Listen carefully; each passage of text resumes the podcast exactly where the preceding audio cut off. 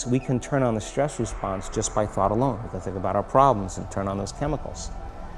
That means then our thoughts could make us sick. So if it's possible that our thoughts could make us sick, is it possible then our thoughts could make us well? The answer is absolutely yes.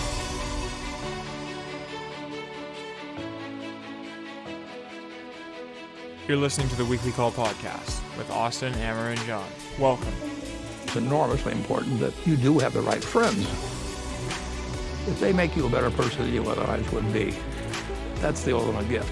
It deals for the most part with success. It deals with people who you started your life off with and what success does to them. People look at you strange saying you changed, like you worked that hard to stay the same. Like you're doing all this for a reason. Remind yourself this fight that you're in, this is what will make you stronger. Hey guys, welcome. Sorry, sorry. I was just going. Bruh.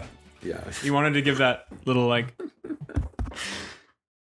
This is this is this is in. This is in. So this, Hey guys, welcome back to another episode of the Weekly Call, episode 180. And Amer starts off with blowing into his mic as I introduce the podcast. well, yeah, it's episode 180. You had to throw 180 in there. Yeah. Yeah. Oh. Oh, yeesh. Think That's, Damn. that's the how fast my brain goes. That's Yeah. crazy. Man. That's crazy. Okay, Amer, So you, I'm at the gym wanted to- today. Yeah, okay, go ahead. I'm with Joe. We're working out legs. That's a first for you, eh? No? Yeah. No, Just let's kidding, not- man. no, you left, you on, left too much airspace there, bro. Don't gotta- don't hate gotta- on Austin. He's just still recovering from losing to golf against me.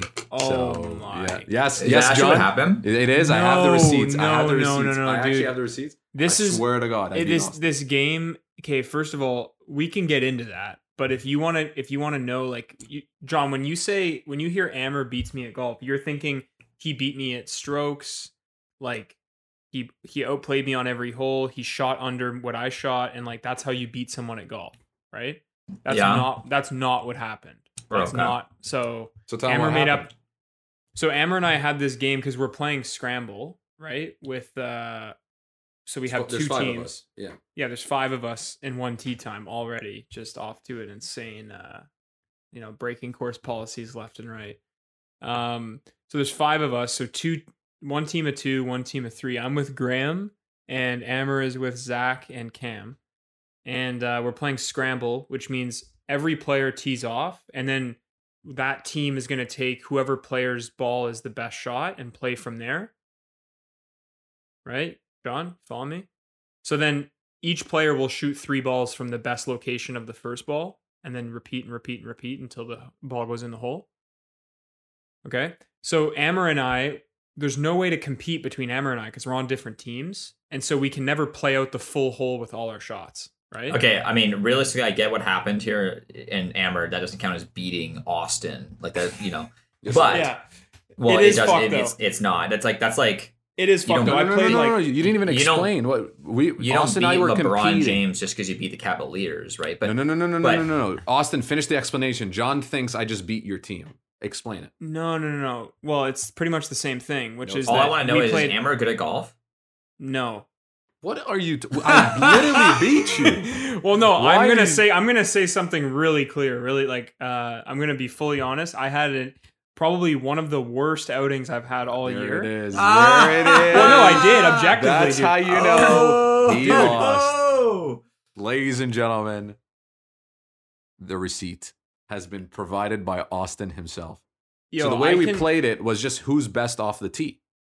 So hole one, we both were terrible. We scratched. Hole two, I won. Hole three, Austin. Hole four, me. Hole five, me. Hole six, Austin. Hole seven, neither of us. Hole eight, me. Hole nine, neither of us. Hole 10, Austin. Hole 11 and 12, we both made it on, on the green, but both of our balls were not best ball. So we tied. Hole 13, we both scratched. Hole 14, we both made it on the green together, but none of us were best ball. Hole 15, me. Overall, and then we didn't the play, and scores. we- we- I we ended- Austin. Amer, I hear what you're saying, but you didn't beat him in golf. You beat him in some other kind of game. Yeah, that's what I'm saying. Is that like I had an I beat him off the tee. Yeah, you beat me off the tee. Amer, you beat him off, Off- the tee. Correct. Correct. So you That didn't beat me in golf. I can But show you golf. if I show you what I shot and then I show you my handicap from the last three years of playing golf. I had a like mathematically a terrible round. Oh, I know, because I was in your head.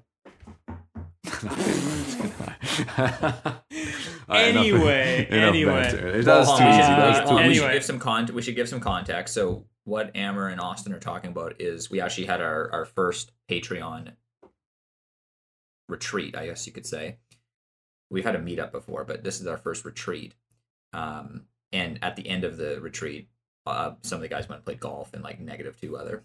'cause they're Dude, it was crazy. absolute, absolutely an unreal time. By the way, Graham and Zach are Shout unreal out. golfers. Shout Shout, out, out, like for sure. Especially Graham. Graham almost got a hole in one on like a 220 yard par three. I almost like, oh, it was nasty. Crazy. Anyway, Graham's filthy at golf. Zach's very good, and then Cam, Amer, and I were just like pretty much whacking balls with sticks. So Yeah. uh, it was really fun. We played at this course called Furry Creek, and that's where Happy Gilmore was shot. Yeah, I didn't know that until I So- Googled Oh, it. that's So cool. Corey Bartram messaged me off of our story and was like, "Yo, that's the hole where Happy Gilmore hit a hole in one on a par four, but it's really a par three. Yeah. And uh, there's like the hill where he like beat the shit out of Bob Barker, Yeah. like rolling down the hill. Oh no way! Is there like a sign somewhere on the? yeah, golf there's course? signs all over the hole that they filmed it on. It's kind of Oh, cool. that's cool. That's cool.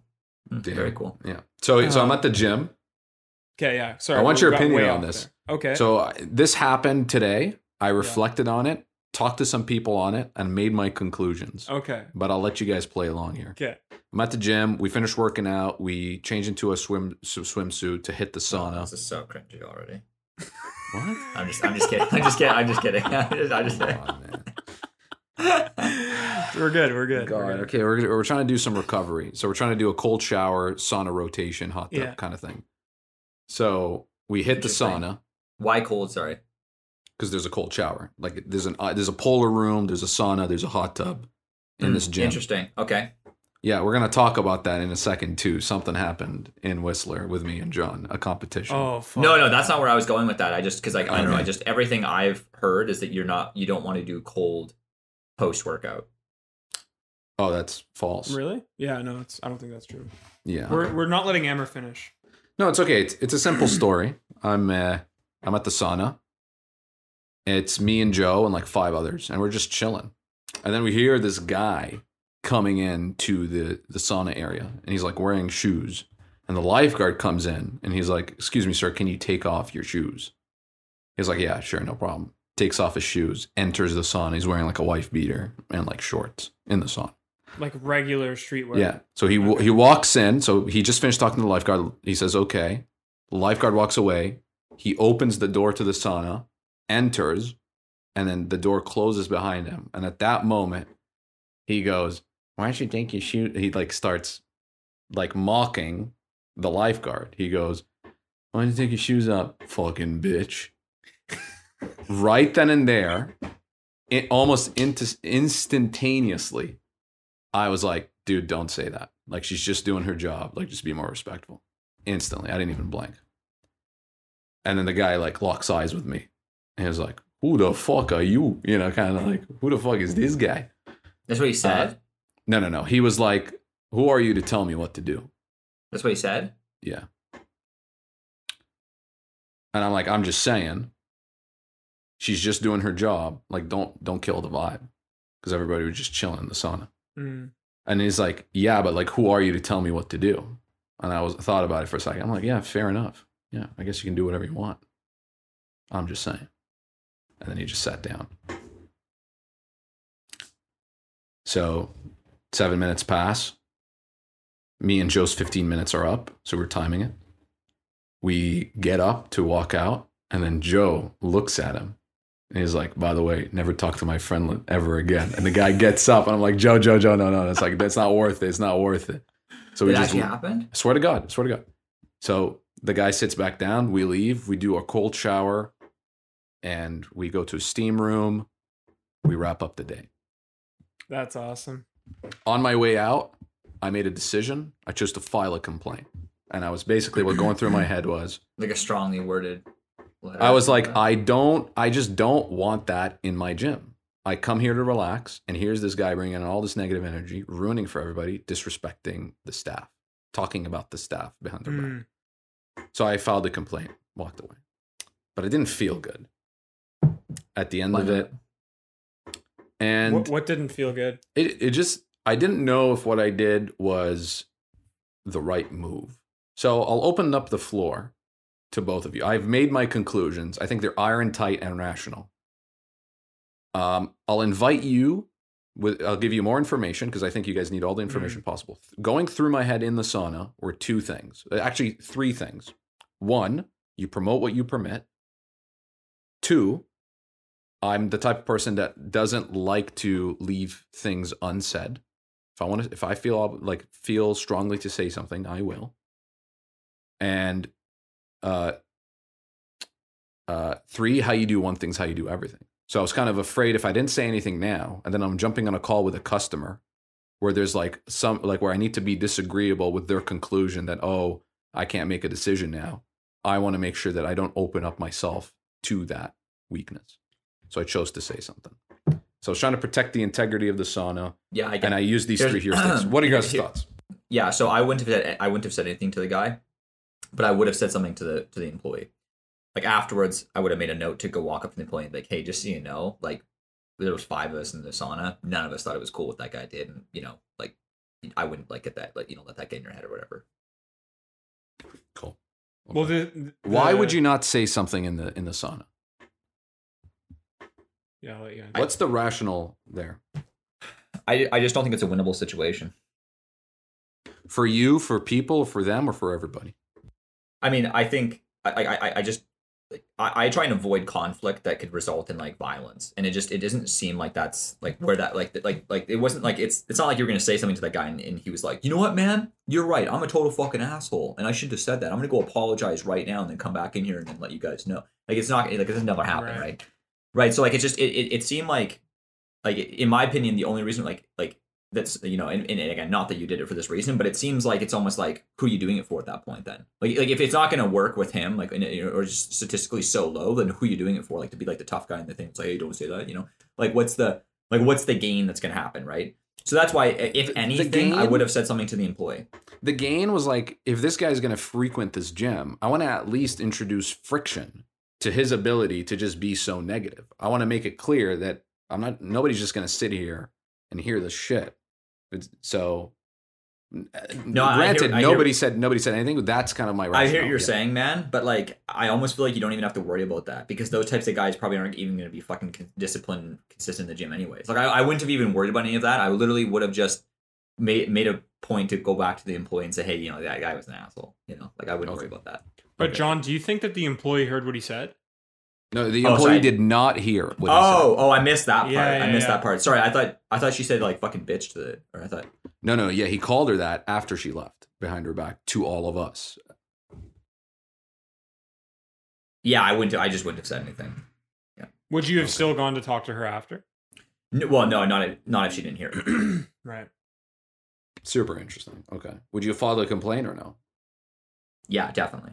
Definitely filed a complaint. Okay, cool. Yeah, definitely. I mean, like, I would have been like, I would, I probably would have gone to the front staff and be like, hey, just so you guys know, like, this guy, like, bad vibes. Like, you should at least have like a file on this guy or something like that. Yeah, Yeah. Okay. Cool. yeah. Yeah. But like I said, I just wouldn't have said anything because I just, I, I don't think it's, it's, a, it's a, such a low percentage chance that that ends up going well. You know, and it almost did. It almost resulted in like, like th- this story just as easily could have been Joe got punched in the face, he fell and hit his head and died. Well, not as easily. That was low probability, but yeah, sure. No, no, no, I know, but like that's still on the table. Like shit like that can happen, right? Yeah, but Like, Joe's just- Joe's a savage though. Joe's huge. Dude, so he- fair no, no, enough, I know, dude. I know, All I I'm know. saying, I though, I is know, that, I like, I it's just like to me, like like I I don't like to go down routes that even have like have that outcome, you know? fair enough. Okay, respect. Yeah. Austin, what are your thoughts on all of this? Um, yeah, I can see this as like kind of a a really big fork in the road uh morally. Because I agree with the three things that went through your brain, Amer. I too would likely have said something, but I also don't think it would be worth it to start an argument in a sauna where there's like a hot stove, rocks, and you know the potential for a lot of injury and violence in an enclosed space. On slippery surfaces. Yeah. Okay, cool. You guys want to hear how, you know, my conclusion after thinking about this? Yeah, I don't think I actually would have filed a complaint. I think I would have just went up and talked to him. Um, I would have made an effort to go talk to him after and just would have asked him like, "Hey, when I spoke to you in the sauna, wasn't trying to tell you what to do, and I apologize if that's how it came out. However, I don't think it's polite to talk to anybody like that. Period. So I'm not telling you what to do. I just want to know if we're on the same page that whether or not that's acceptable. Right? And if that, like me going up to him outside of a sauna in the locker room, I would definitely do that. I just probably wouldn't have said anything to him in the sauna. Okay. Yeah. Cool. So here's a couple of takeaways. Okay. So my conclusion now was I would have not have said anything. Mm. Okay. So reason number one, completely unsolicited. I'm I mix two worlds. So I kind of have this rule where it's like if I show up on a call with a customer, I want to leave nothing unsaid. I Yeah. re- left it all on the table. This guy's not coming to the sauna for some coaching. So I just kind of Did James tell you that, dude? no, no, no. This is these are all all my Oh, conclusions. okay, these okay, are all my conclusions. I can I tell could you see where James I saying that to you, like he didn't come to the sauna for coaching, man. So he did he did not come here for coaching. So the Right. context is totally different than with a customer. My commitment to a customer Yeah. that comes to me is to stand my ground and help them because that's what they're there for. right. Okay. Second of all, I made an assumption that people were hurt by his comment, which is a false assumption. Because one, I don't know what's going on through other people's head in the sauna. Mm, I don't know what the vibe is. All I know is I was hurt by his comments. So that is, if we take kind of take back to stoicism, Which I you was- allowed yourself. Exactly. Point number three, I reacted immediately. There was no second where I just did some thinking, counted three breaths, then maybe said something. It was completely reactionary, amateur move.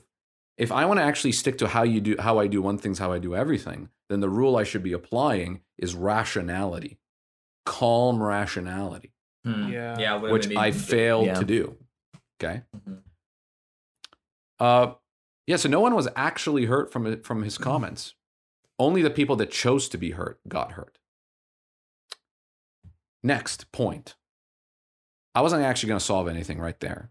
Here comes a person who is obviously unreasonable. And I tried to use reason with him, hmm which actually is unreasonable on my end. Yeah. Okay. If I truly wanted to make a difference, what I should have done was not actually prioritize the short term, but probably the long term.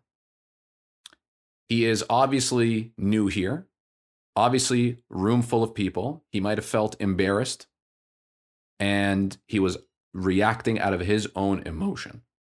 He's piped up. If I truly cared about this person and maybe making some sort of good impression, I would have waited, made a note, and maybe when I, when I went out to change and I saw him out, I'm like, hey man, let me introduce myself. I see you're new in the gym. My name's Amer. Um, I saw what happened there with the lifeguard. Totally, totally there, man. But just like personally, I know some of the my boys, we come and chill. Like we try to just kind of chill in the sun. And So we try to keep the banter on the down low or something like that. Obviously, I probably could approach it better than that. But I get if it. I prioritized it long term, I wouldn't have reacted that then and there when he was obviously piped up on emotion. So when would a person jump in? Because that is the question I then tried to ask myself. And I would jump in if she was actually there and he was just causing all this ruckus in front of Mm. her. I would have been like, hey man, like just even then though, even then, that's where I I've wa- draw I've, the line. I've because I've- because there's would- a I there's a by there's a agree with Hammer. bystander effect. watched- I don't want to be a man. bystander.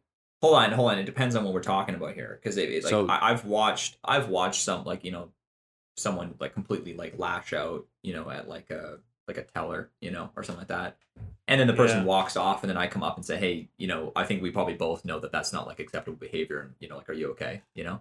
But like, I wouldn't jump in at that moment because again, it's just, it's, it's just, It's heated. Yeah. it depends. Well, it depends on how how crazy they're being, right? Yeah. And I'm gonna say Um, it's just being disrespectful. I'm like, come on, man. Like just she's just doing her job. Trish actually had a similar situation recently. She was at the mall and this lady, I guess, had walked up to the sandwich shop, um, had to, had to order a sandwich, got a sandwich, walked away, started eating it, came back. Trisha was then kind of at this moment, and uh, the lady like was like, "This sandwich is terrible." You know, I want a full refund. And the lady's like, "Well, we can't really take the sandwich back. Like, I understand that you may not like the sandwich, but it's not like we made a bad sandwich. It's just you, you know, like you just ordered something that you didn't like. Like, sorry, Mm. but like, you know, it's like, Sure. you know like we, we you know like we're not going to give you a refund because it's not a bad sandwich you just you just don't like this one right and the lady's like this is to-, you know she like lost it and like eventually tossed the sandwich at the employee like threw it at the employee right Wow. That's yeah. nuts. There is one thing to note, which is I asked myself, why did this happen? Why, where kind of where did I falter? Number one, didn't take a second before reacting, and number two, there was actually ego involved here. So mm-hmm. here I am, thinking that I know uh, better than this guy. That I here I am assuming that everybody else. Here I am saying, "Hey, man, this is my gym. Don't act like this in my gym." That's all about me. I had an inflated sense of importance that my opinion was worth sharing. you're the tough guy in the sauna Yeah, man, it was just kind of like, yeah, there's definitely ego there. So again it's just that it's just for me it's all about percentage chances of getting the desired outcome right so like like for example if there's a girl screaming at a teller i know that eventually they're just going to yell themselves out like they're not going to like it's not like you know now if it was escalating to violence then i would get involved super quickly but if it's just them like yelling and they're just going to eventually just blow their fuse and then walk away let that just like let that whole ball Yeah. of chaos just fucking that Just- tornado just just, go it- by yeah, just let it go by. You're, don't fucking jump in the tornado and try and control it. Just let the tornado fucking dust off. Then, you know, come and help clean up whatever, you know, math. Hey, are you okay? Like, you know, yeah, obviously we both know this, you know, but I, I don't try and get involved in that. Now, violence is a whole different question, right? Yeah. yeah. So those were my conclusions. I thought I'd share with you guys and kind of see your perspective. So Yeah, I think we're on the same page. yeah, Yeah. cool. So yeah, sh- shout out shout out to James and uh, Patrick. They were the guys who helped me kind of just navigate this and do some reflection. I was kind of like seventy percent there, and they helped me get all the way. So Yeah.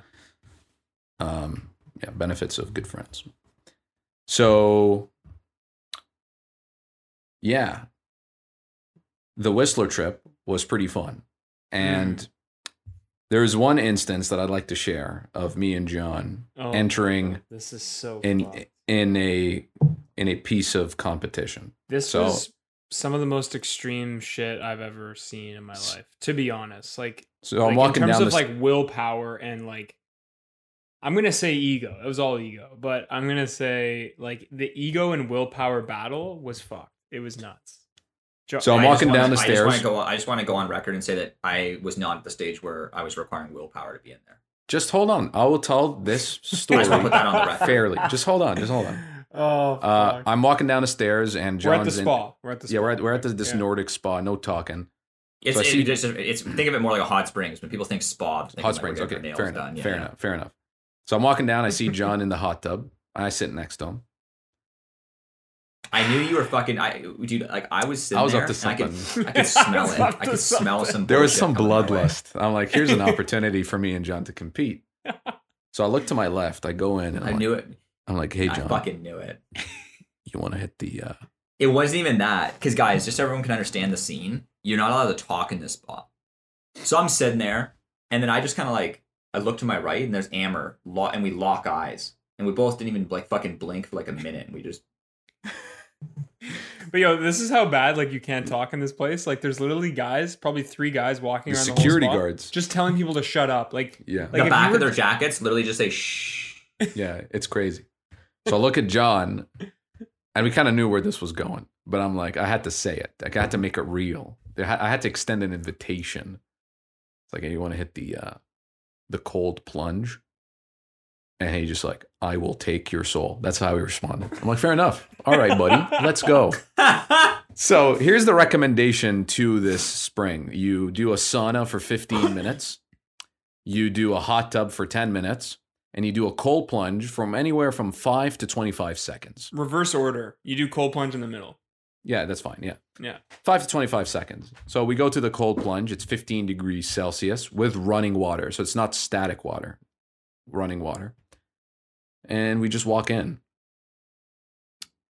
And we get around like chest deep. John takes a pose as if like he's he has his hands his palms together as if he's praying and then his elbows tucked to his torso. I took the same pose, but I misread that he actually tucked his elbows to his torso. I kept my elbows untucked.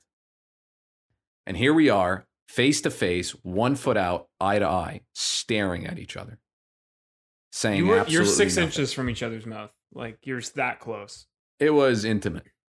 It was intense. and you were just locked eyes. And Yes. guys, I want to I want to make this real fucking clear. I also I was in that sure tub, I like- was not staring at Amer. Yeah, you were staring. I at was his staring. I was staring at his entire life. I I went back to his child. I, I started at his childhood. I had a conversation with the little little Amer, little Amer chakra. That's pretty good. It's pretty pretty good. good trash So- talk. I'm not gonna lie. It's pretty good so, trash talk. Yeah, Austin. um, when you go in this tub, uh, even when you're coming out of a like steam room and you're literally radiating heat, you can maybe like the average person would go into this tub and they would be in there for maximum 45 seconds. Max. It is ice cold. It is like it feels like it should be ice. That's how cold it is. Like it's just because it's circulating so much, it doesn't freeze, I guess, but it's Yeah. so goddamn cold. Very cool. And so Amer and John, you know, you think they'd be in there for, you know, five minutes, maybe max. Like there's no way. So I see them when they go in, and then I go, I'm like, I'm in, I'm I'm with them in there for two minutes. Then I get out. I'm like, you guys are nuts. I stand with them. They kind of just staring at each other. And then I'm like, fuck it. I'm not gonna watch this. These guys are nuts. They're gonna hurt themselves. I go into the steam room and I challenge myself to stay in there for legit 20 minutes. Cause I because the steam room in there is nuts. Like it's just pumping in steam. It's so hard to breathe, and I'm sweating. I'm dripping sweat by the end of this. I feel like I've just ran a marathon and coming out of this steam room, and I'm like, oh man, I'm gonna go, you know, take a quick dip in this cold pool.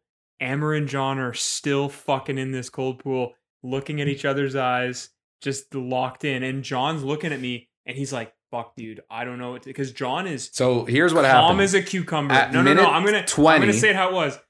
John is calm as a cucumber. Amer, his jaw is rattling like a fucking cartoon character. yes, I started getting hypothermia. You Dude, you for fully real. got hypothermia, dude. Like you're Oh, yeah, You yeah. definitely, Amer. You definitely had my like extremely mild hypothermia. Like you, like if you were in there for like.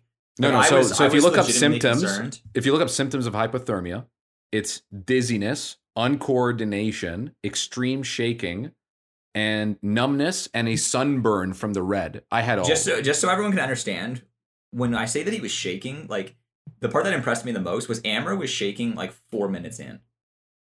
So like he like his shake got worse and worse, but he was shaking four minutes in. So it wasn't like it like he was like suffering at the end. He suffered for like 26 minutes. Because the moment it hit 30 minutes, I was legitimately concerned that he was gonna chip a tooth. Like that's that's how much his teeth were shaking so much. I was like, dude, I, you have a dental bill. Like this is crazy. yeah, yeah. but so Amer, Amer fucking hung it in there, man. body, it- John's body was better at regulating and producing heat than mine. Yeah, but Amer, I also had way more strategy involved too. Like as far as Uh, there's like not what strategy. well, well, that's why you Amer. I kept my feet like for the most part. I mean, until I got cocky and I started walking around you. But I I had my feet actually pressed in a certain way that there was no air, there was no water. I had the same. I had the same. feet. I had the same. Okay, well, Amer, I guess my body's just tougher than yours then. Yeah, it was. By the way, just so everyone can really understand what was going on as well, just because it wasn't like we were just like staring eye to eye. I was talking shit the entire time. I was like, like it was kind of like I was like, I, like what, even at one point, like people when we were walking by, I was like mouthing. A crowd started fucking- forming because people like, like, oh, these, oh, oh, these guys. this guy. I'm like, I have this guy's fucking soul. I'm like, Amer, I'm gonna take your fucking soul. I'm like, I'm, I'm, I, like, I'm like, Amer, I'm like, I'm like, I'm gonna die in here before you. Like before someone drag, like I like you're gonna drag. I was like, I'll like we'll drag each other's bodies out. Like there's no way that I'm getting out of this fucking pool. I was like, at one point, I even like, I was like, I was like, Austin, here's my keys. I'm like, dude, go, go, go, start the fucking car and pull it up. Like we're gonna, we have to, we have to take Amer to the hospital. I was trying to do Yeah, everything that's pretty to funny. this guy's head. It's pretty fun. Yeah, and then at one point I was even walking around Amer, and I was like, Amer, get out, man. You don't want to be in here. Amer, you just end your suffering. So how did it end? Here's how it ended. Oh, dude. John John looked at me, I looked at him. We shook hands and called it a truce, and we both Okay. left at a th- What at the thirty was- minute No, mark. I'll, I'll say what happened. Amer was like this. He was like, like his, I'm, I'm like, so he was shaking like this. It was like he was having a seizure, but then his eyes were like this. He was like, yes, I was I was going delirious. and then I, I looked at Austin, and Austin and I came to the conclusion that I had to get him Yes, out of there. yes, Then I looked that at is Amer exactly and what said, happened. Yo, we're calling a truce. You're getting the fuck out of here. Yeah. Literally, Amer, you were going to die, and John saved your life by saying truce, and you walked out of there. It took your body 25 minutes to get back to normal heat, and you were standing in the change room. I was feeding you hot tea, and you were fucking spilling it all over the ground. Like, Yeah. yes, yeah, dude. I had like- hypothermia. But let's just be very clear here. You had hypothermia. John didn't. John called a truce so you didn't die. Therefore, John won. no, the game was who would get out first. We both got out at the same Okay, time. man. If you want to say John's body won at regulating heat versus mine, I agree. It That's would be that- like I if can't, I can't um, deny that. It'd be It's like if, put it this way. Put it this way. When when we got out, no one came up to me and said, "Are you okay?" people came up to me, like Amer, legitimately. People came up to me and asked, "Is your friend okay?" Yeah, I was in we bad were shape. both in there for 30 minutes. No one was asking, "Is John okay?" No one was looking for John. I was. I sat in the hot pool for five minutes. No one even came looking for me. Meanwhile, like Austin's like fucking like feeding you tea. No Amer, one. I, Could, I couldn't like- hold Amer, a cup. looks I couldn't there's hold a cup. It looks like there's some pride in this for you. Why can't you just admit that John beat you? Like John. yeah, John's beat body beat me, but Right, not but, his like, mind. I tried to last I care in there about the for mind. fucking two minutes. I couldn't even stay in there for two minutes. You stay in there for twenty five to thirty minutes. That's insane.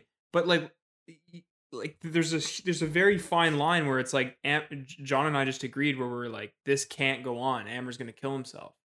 Yes, correct. I agree.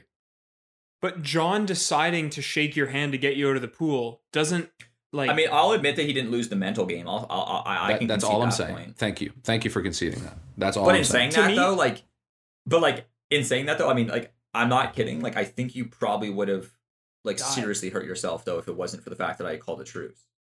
That's fine. yeah, man, your heart just like stops. Like just like you were you were minutes away from that. And and like I wouldn't have wanted to be anywhere else. Like I'll just be honest, like just like a wholesome moment here. It was a good time. It was me and John, one of my best friends, doing what we both love most, competing. I mean, It was pretty fun. yeah. It was it was awesome. Pushing our bodies to the limit, our minds to the limit. I did not. well, yeah, pushing my body to the limit, our minds to the limit. It's pretty cool.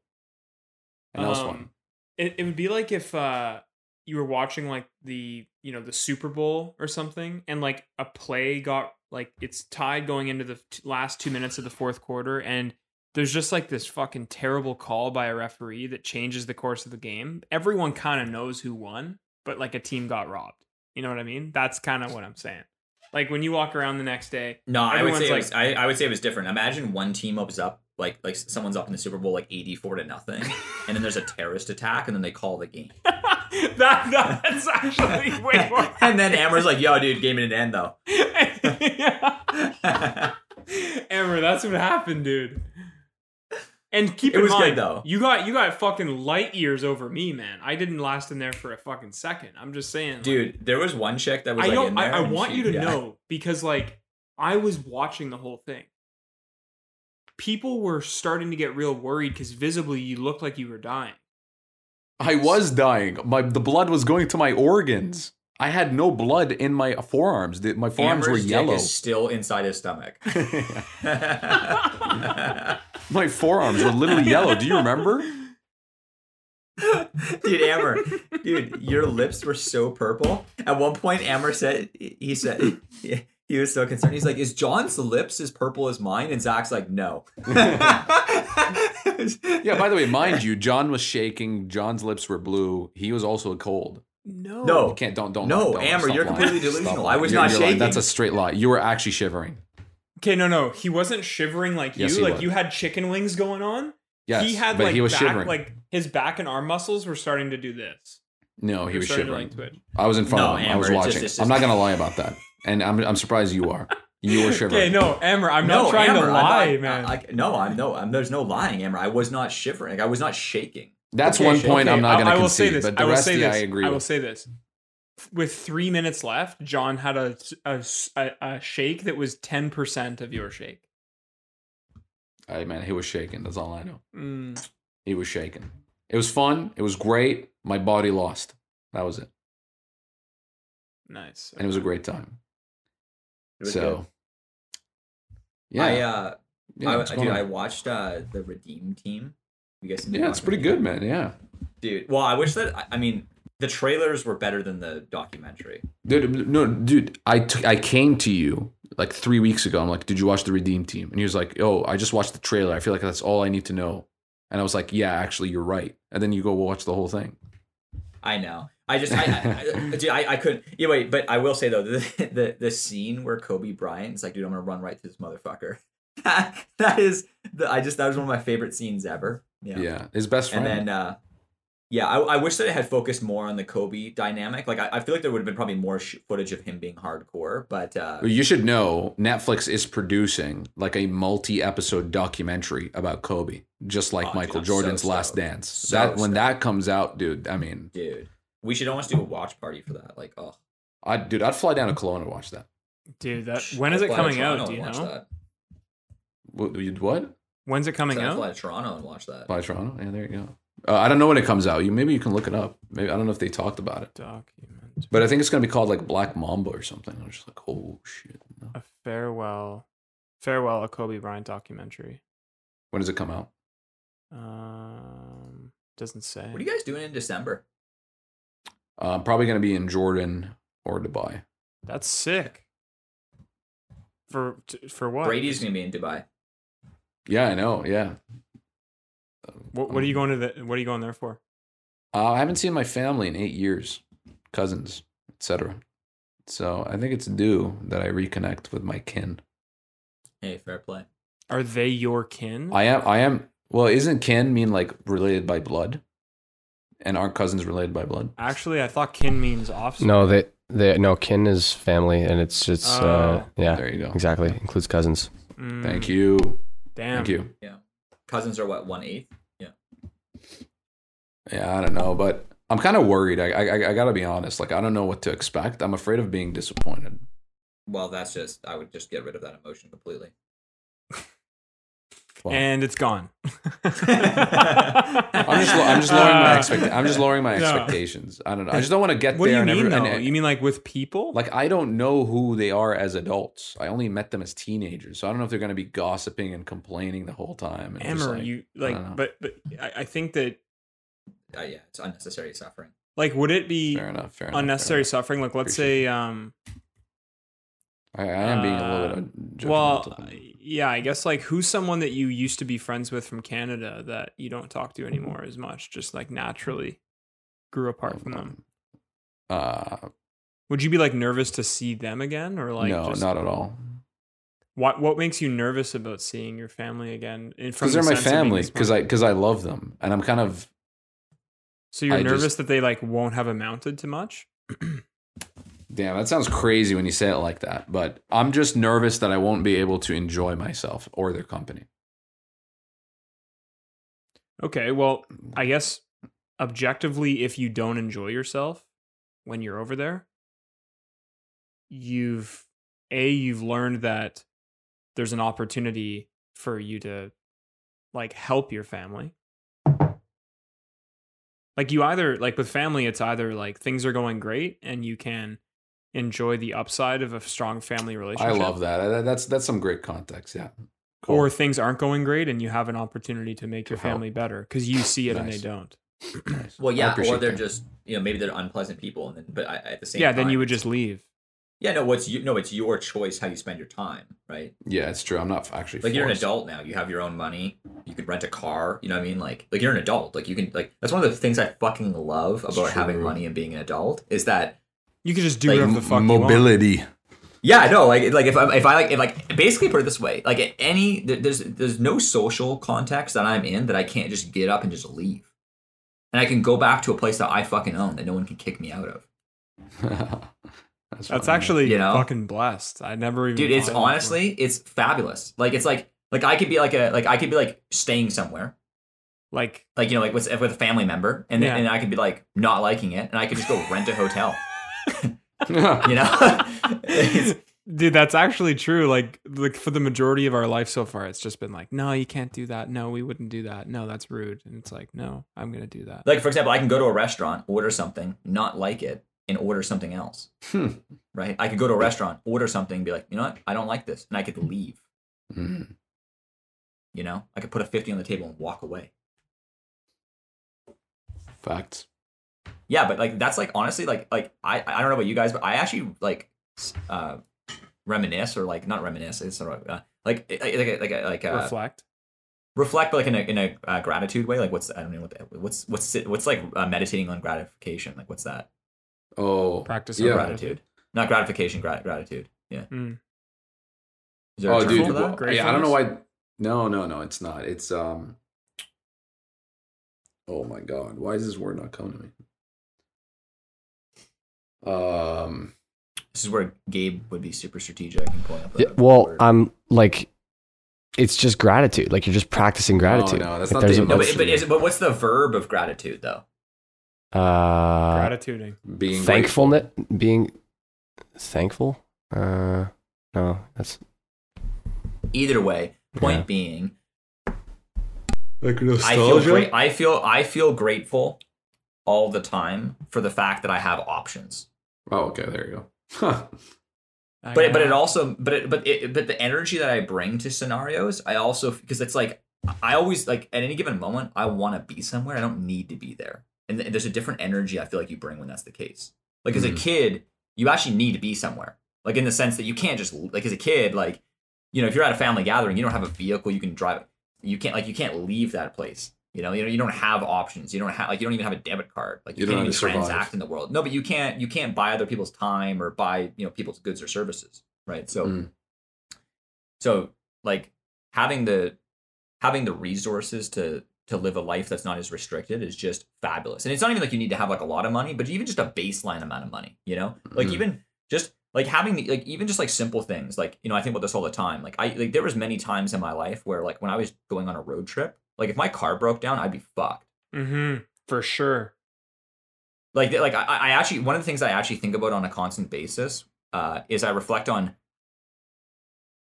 how i ne- like like when i was younger a large percentage percentage of my net worth was in my gas tank Hmm. Yeah, it's like twenty five percent.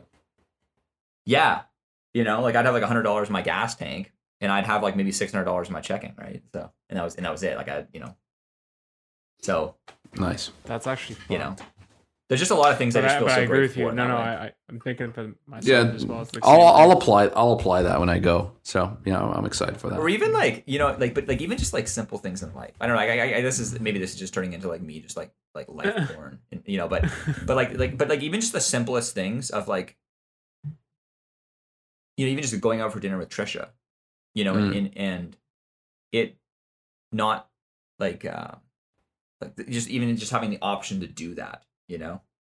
Go out you know we can just go out for breakfast in the morning like like i remember being like I, I remember uh you know going to like vancouver for example like was such a big deal when i was younger. And like every purchase i made i had to think about like my bank account. Like when's the last time you guys ever opened up your banking app when making a purchase Oh my god. Yeah. I don't think. Yeah, I don't know. Twenty six, so ten years. No, eight and a half years, I guess. right so like i don't know just interesting things like blessings you know Yeah. Yeah. I was Reduce thinking about. Yeah. I was thinking about our conversation we had in um in Whistler when you were chatting about um you and Trisha. Uh I watched this interesting video that was recommended by a friend of mine. what was the conversation i had about trisha in whistler uh, remember like three weeks ago, you're talking about kind of, you know, people, uh, Trisha needing to fulfill on her promises and like obligations. But what was the conversation we had in Whistler though? It was it was a little bit of of that where you kind of gave an update of how that was and that it was going good. Remember? Yeah. Okay. Okay. Yeah. Yeah. Okay. Okay. And I was thinking about uh, so this video my friend recommended, and it was about this philosopher. Uh, forgot his name, but he, he talks about love, and his. Oh man, I'm gonna butcher this. I'm gonna try not to, but he says there's different levels of love, where you first start by loving people that love you. And then the step above that is loving That's people. the first level. Yeah, it's like the easiest type of love. Just Okay. loving loving people that love you. Then what's harder to do, but more important, is loving people who don't love you. The third level above that is loving people who tran- transgress against you, want to cause you harm. And the final level is loving everybody equally. And in his philosophy, he I'll, I'll I'll get you the name by the end of this so I can just look it up. Okay. But but his philosophy basically frowns down around, among the normal way of love, which is you know you should love people who deserve your love, who've sacrificed for you, who've cared for you, who've raised you. And he critiqued this in a in a way which I want to get your opinion, John, because you you know you, you strongly strongly believe in justice and people getting what they deserve. But when it comes to love, if you apply that model to love, then kids and babies wouldn't it wouldn't make sense because you to love them because they'd get what they deserve, which is hey, go fend for yourself. You know. So that doesn't really apply. So he thinks there's we got too caught up. Well, no. In- I mean, I, I, I, feel, I feel like there's a pretty big simplification there in my, in my belief. But Okay, what do you mean?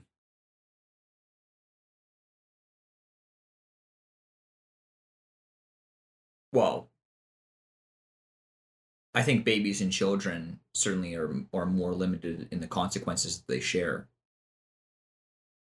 Like, like what? Like, If a 12 year old kid just like punched you in the stomach, if Yeah. we were applying justice, you'd punch him in the stomach.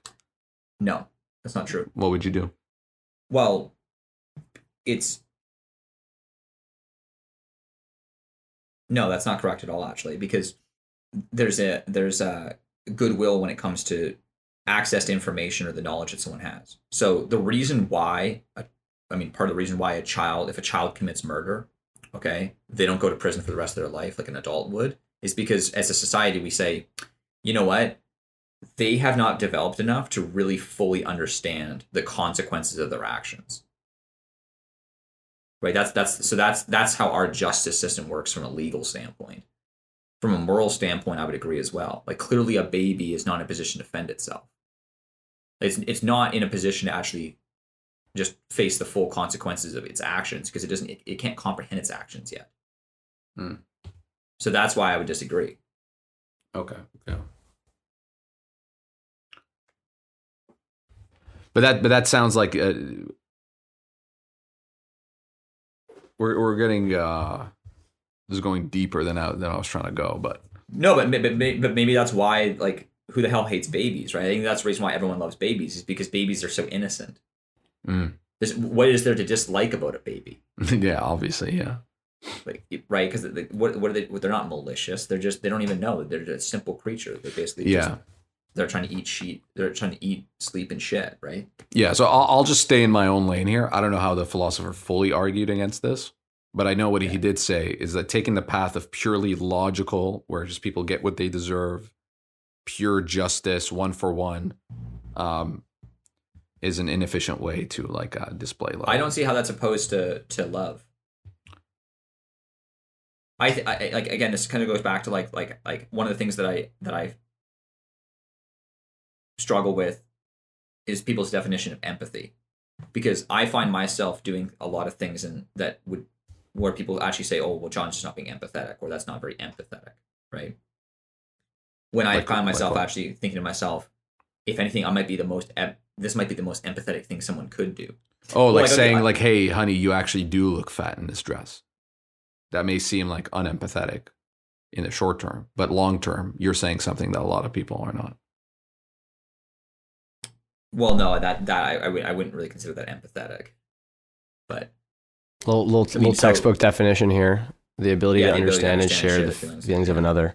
And so I think that's when people say that, John, about you. It's there might be me- me- talking about this a bit more than what your definition is, because like yours would be well, anyways. But it's just like this un- the understanding to share, the ability to understand and share the feelings about one another. Sometimes you may Yeah, come click- across click like you're not one, able to do that. click down one Uh, sorry, I'll. Uh, No other definitions. not that I can see here. All right. Anyways, Yeah. anyways, anyways, I probably shouldn't even have brought this up because now that I'm speaking out loud, I I don't fully understand the philosopher's position. But I did what I took away is like kind of about love and the right- that's what I really want to get you guys opinion on is well no so okay so should, should you love people that don't love you, love people who transgress around you on on uh, Cer- certainly well one of the one of the meditation practices that i actually do is so like you just kind of like wish wish well upon someone. So like so like and you start with people that are like, easy. Mhm. so you know like i'll think about you know my mom i'll think about trisha i'll think about you know austin amer. You know i just think about like just easy people in my life that i can be like i wish well upon you. You know Mm. i wish i wish you to be happy. I wish you to you know not feel stressed today. Right? Like i just wish that upon you. I visualize you and i just think about it. Okay? Super easy. Then i do people that maybe I don't have a relationship with. Like, you know, maybe just like maybe it could just be the clients that I did estimates for that day. You know, I have no feelings towards them really other than just that I just know that they exist and I can visualize them. And then I move on to people that maybe I actually dislike or I have like some sort of, you know, negative emotion towards. nice. You know, so this could be like maybe like a rival of mine, you know, like a, you know, maybe like a competitor or, you know, or maybe like maybe the guy who cut me off in traffic and I'll try and visualize him, you know. So like I, I I can I can relate to that. But going back to the empathy thing, just because I don't want to glance past that. No, like I, I, I- here, here's like a, a, a good example. Um, so well, actually, what's what's what's actually let's use a pretty specific example actually. So my so I have a I have a sibling that's going through a divorce, Hmm. and I, I don't really speak with them very often. Like maybe you know maybe twice a year at the very most. So over the last like six years, I've maybe spoken to them. Let's call it twelve to eighteen times, right? Like so, just not a lot. Okay. Um. So by all intents and purposes, they don't know me. I don't know them. Like it's you know other than we just have a shared childhood, so like we can understand Full each other from like a yeah yeah Yeah, yeah, yeah. yeah um like so we can understand each other we can understand one another in the sense that we both know each other's childhood so of course you know that you can you know a lot about someone based on their childhood but beyond that you know they don't i don't know them they don't know me okay and you know they text me saying yo i could i could use some brotherly love you know i'm you know Wow. So- and so I get on a phone call and they start talking about their divorce. And, you know, I, I, I could hear them out and, and whatnot.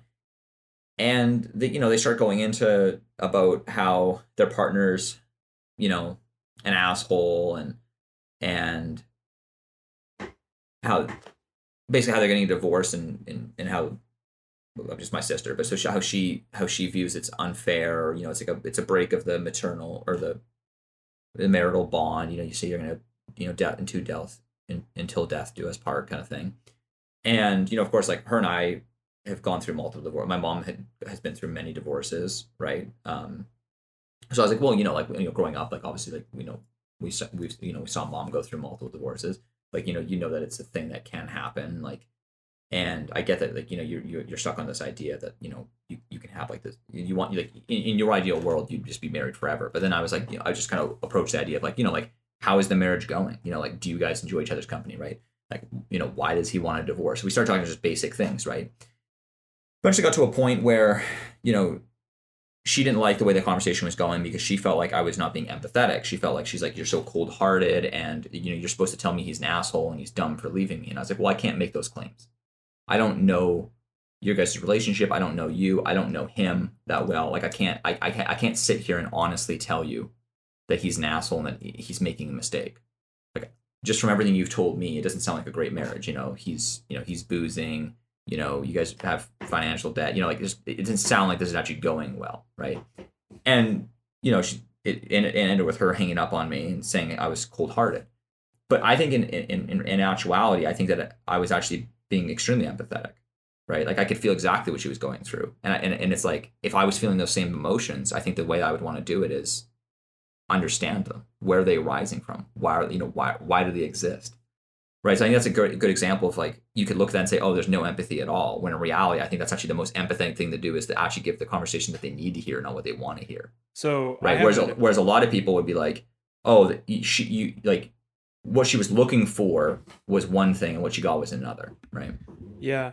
Um, John, I think it, to simplify this, um, I think you kind of, I think it's fair to say that you represent most men in that way of thinking. It's a very uh, Masculine, yeah. masculine and also like, um, yeah, it's- it's a masculine way of thinking in the sense that like the male brain is usually trying to optimize for logic and rationality, where the female brain is usually trying to optimize for emotion and relationship. Um, and this isn't like a stereotype. This is like biological. So, um, when it comes down to empathy, when a male is talking to a female, what I've discovered, at least, especially with Miranda, is that when she has a problem and she's coming to me with like, you know, someone spoke, you know, rudely to her, or uh, a really unfortunate scenario happened to her at work, or something like obviously not a divorce, but like something in that category of like they need someone to talk to. Someone needs someone to talk to. That person happens to be female, and I'm a male. My tendency is, you know, and this took me, by the way, fucking years to understand, but like I would always go, yeah, that makes, you know, I'm really sorry to hear that. Here's how we would fix that. Here's how you would fix that. logic. Like why yeah. why don't you do this or you know, here's here's a really good thing you could do to get rid of that. And in Good my point. head I'd get frustrated. I'm like why do you want to talk about something that's so easily fixable and you want to like stagnate on this emotion when in fact it's just like because because that's what's I wouldn't say that but I'm not that stupid I'm stupid I'm No, no, no, stupid. no. I know what you mean. But No, then, no, but then, mean. it, like eventually, you know, I realized that all they, all that she needed to hear in that moment was, is you're loved. I care about you. yeah, that's it. Yeah, no, I, I, I, I that's a very valid point. It's, it's like, Um, hey, I love you. I think so is really in, in that sense, in It's that weird. sense, the the empathy thing I was talking about does fall apart because you are right. I, I, I I've I'm realizing that actually the, the way the book that I'm reading right now, The Way of the Superior Man, has actually helped me understand a lot Oh, more of that, cool. like masculine, feminine. Yeah, so it's kind of interesting. is but that, like, is that about that? Like masculine, feminine? yeah, actually, that's one of the that's one of the main topics. Yeah, but it, but it's actually like I mean, in the short time that I've been reading this book, it's actually you know it's funny. I've, I've actually used this on Trisha like multiple times, and it fucking it works fantastically, right? But like Mhm. when I say use it, not like as in some sort of like dirty tactic, but just no, like my normal approach, like when Trisha um would maybe bring me some sort of dilemma, would be to let's just lot let's just sit down, okay, like pull out the Yeah, fucking spreadsheet, okay, Yeah, how yeah. you know like you know I'd like like okay, what it's like entering all the inputs, Yeah. mm, okay, yeah, this is the answer, you know. yeah. Whereas that's not what Trisha's looking for, no, right? No. You know, if, if anything, like Trisha wants to just like rant and rave about her day, let me listen to it, then have me give her a hug and say I love you, you're gonna be fine, and then and that's it. Then she's actually fine. Well, yeah, Miranda. so, whereas, So true. Well, it's like the thing is, is like you're. I don't they're bring my problems to anyone because, like, I mean, I- Yeah. sorry, that's not true. I, I like the problems that I have, and like, because my mom always funny, you know, because I, you know, I, my mom always says like, man, like you never phone me and like, yo, I have this dilemma, right? Like it just never happens, right? And I feel like there's almost an un, unnecessary favoritism going on, maybe with with my mom towards me, because my mom, for obvious reasons, enjoys the conversations she has with me more than my other siblings, because I never fucking bring her any drama. Like I, I basically only ever call her and tell her I'm getting richer You know, like, like it's like like every time That's I talk so to my mom, it's like, yo, I have I have more money, I'm more I'm more fit, and Trish and I are more in love. You know, it's Wow. it's it's basically you know what I mean. Like, so every That's time I so talk to her, it's just it's just good news, right? My mom's like, this is fucking awesome. It's just only good news, like just like constant good news coming my way, right? Yeah, bunch yeah, yeah. stories, business success, that's it, right? And whereas you know my siblings, like I have two older sisters and I have a gay brother, so they're all super feminine, and so they're always just bringing, you know, they're always going to my mom for love, and of course my mom is actually a very masculine female, so my mom and I Oh, connect interesting. because, yeah, my mom is hyper masculine for a female. Like she's, you know, my mom and I are very similar that way. We're very focused, very logic driven, right? And you know, my mom, you know, obviously is she's a woman, so she, she's still feminine, right? But but but but all intensive purposes, she thinks more more masculine that that Mhm, way, right? Where mhm. it's we logically go through things. My mom's always like, like this makes no fucking sense, right? Like why you know why you know why why is your sister have this problem? Right? So it's, it's it, there's almost like an unnecessary bias towards like you would think oh John's a more positive guy, but not really because I just don't use like I don't use other people as a crutch for like feeling love Yeah, per yeah, se, yeah. right? Like, but it's interesting though. what- sorry, sorry. Go ahead. well, I was gonna say, if anything, a lot of that, I mean, you know, this kind of goes back to the whole masculine, feminine thing. Like a lot of it maybe just be internalized. Like my struggle is more with the external, like in the sense, like I'm, I'm, I'm like resisting against the world to try and get what I want, you know. And then it's it's an internal battle. It's a mental Mhm. being inside, and it's like a lot of like going to war with yourself. Mm-hmm. Whereas I feel like with females, it's much more of like a um it's not that. like it, it's it, it seems like they're more vocal about about what's going on. I don't know. Well, make- yeah, there was uh, kind of like a, a silver lining in my relationship with Miranda where we really found this out really uh really clearly was um there was one year where she was a student works operator and I was a student works DM yes.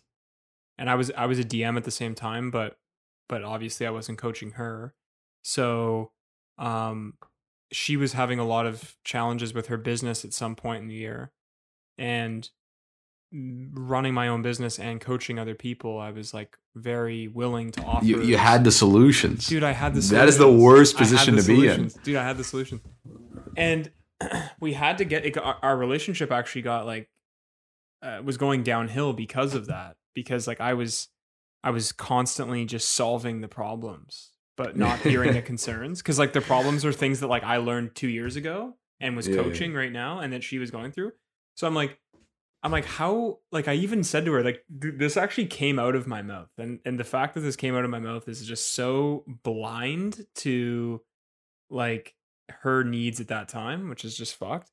But it was like how could you live like you're going through something that just by chance I've been through a year or two before and I'm showing you exactly what it need what you need to do to get out of this situation and you're simply just not willing to have that conversation like it just seems like this is more of like a you thing than a situation thing right? Oh. and then it was like and then the Oh, fucking no. bomb got dropped right and it was like are you like and then i actually realized i'm like oh i'm just solving the wrong thing i'm, I'm just i'm just i'm thinking that i'm logically solving the problem but in fact i'm creating a new problem which is the fact that all my partner wants in this one circumstance is to not be coached but just to be loved and understood But can can I also just like jump in here and also say this is like, you know, again, unpopular opinion, but this is why men make more than females. no dude hold on we're not gonna go down No, this no. path We're not No, no, gonna because, go no, no, down no, this no, path. no, How no, did you no, get hold on, there? whoa, whoa, we Yeah, don't have to no, get- no, no, whoa. we don't, no, no, no, no, no, no, no, no, we don't have to get all controversial. It's not like that's not. Uh, what I was saying is that like, like it makes sense if you look at the, how- the two, uh, like how like let's say a female works and male works. It makes sense that a male goes out and tries to like gather. A. Okay, well, this is the argument: is that this is this is mostly the re- the the reason for the current gender pay gap is that men are more risk seeking. They have a lar- that le- they're less risk averse. They're willing to work longer and risk more in their life to get further ahead. more disagreeable, they're more disagreeable, more industrious, more industrial. So like these are just traits that biologically, if you take the population of like the, if you take a random sample of like one million men and a random sample of one million women, ninety nine percent of the time these traits are going to be split right down the middle, but uh, as a result of gender. So it's like I get For what you're saying. I get what you're saying, but I don't think we need to No, go. but, it it- no, but in no, no, no, no. But in our relationship, though, yeah, right? In your relationship, Yeah. it like it, it- like if you were to like if you were just like, you know, all you know, would say just beginning of time, and you're like, yo, who's gonna go out and try and fucking you know kill the buffalo? Like who's gonna go and try and get like Yeah. the big game, and who's gonna try and go like out of the resources? You're not picking the one that's like coming back like in tears, like needing love. Like you're gonna you're gonna go like it's that, Fuck, like- John. Okay, No, no. I get what you're saying, but like, damn. Uh, yeah, I think that like there's there's obviously a um a functionality to like evolution. Evolutionarily speaking, there's a functionality to the existence of man and the existence of woman. And yeah, I agree that it happens to be that man men now that we've evolved into like an industrialized Western world that we have like the hand that we have biologically and culturally ends up predict like predicting more income per day right so well, like this is the gender pay gap ideology like this is when you look at the gender pay gap like obviously i don't think anyone condones a man and a woman having the exact same position and the man gets paid more for that position Be- and, and, Yeah, no, and, the yeah, outputs are the I think we can all we're, agree That. we're talking about simply like why do men on average make more than women i think this is I didn't even want to get into like Yeah. pay. That's not what I was trying to get into. Right. What I was trying to get into is like division of labor within a relationship. oh that makes sense That yeah, sorry, yeah, I didn't want to get focused on Yeah, the wage part. yeah, I just yeah. I just meant like if it, it- who's gonna go to like because it's it's not even that you know if you think about it too like like you know obviously like uh, one one of the things that I uh that I had uh, actually read and I don't know if you know this but from a caloric standpoint females actually brought in more than males in a hunter gatherer society. Do you know that? From a yeah, caloric yeah, standpoint so- like brought in more food you mean Yeah, yeah. So like like so gathering like berries, you know, nuts and like you Yeah. know, vegetation actually from a caloric standpoint was more than the males like getting buffaloes and shit. Interesting So so then you have to ask yourself, okay, well why is it that males go out and do that then?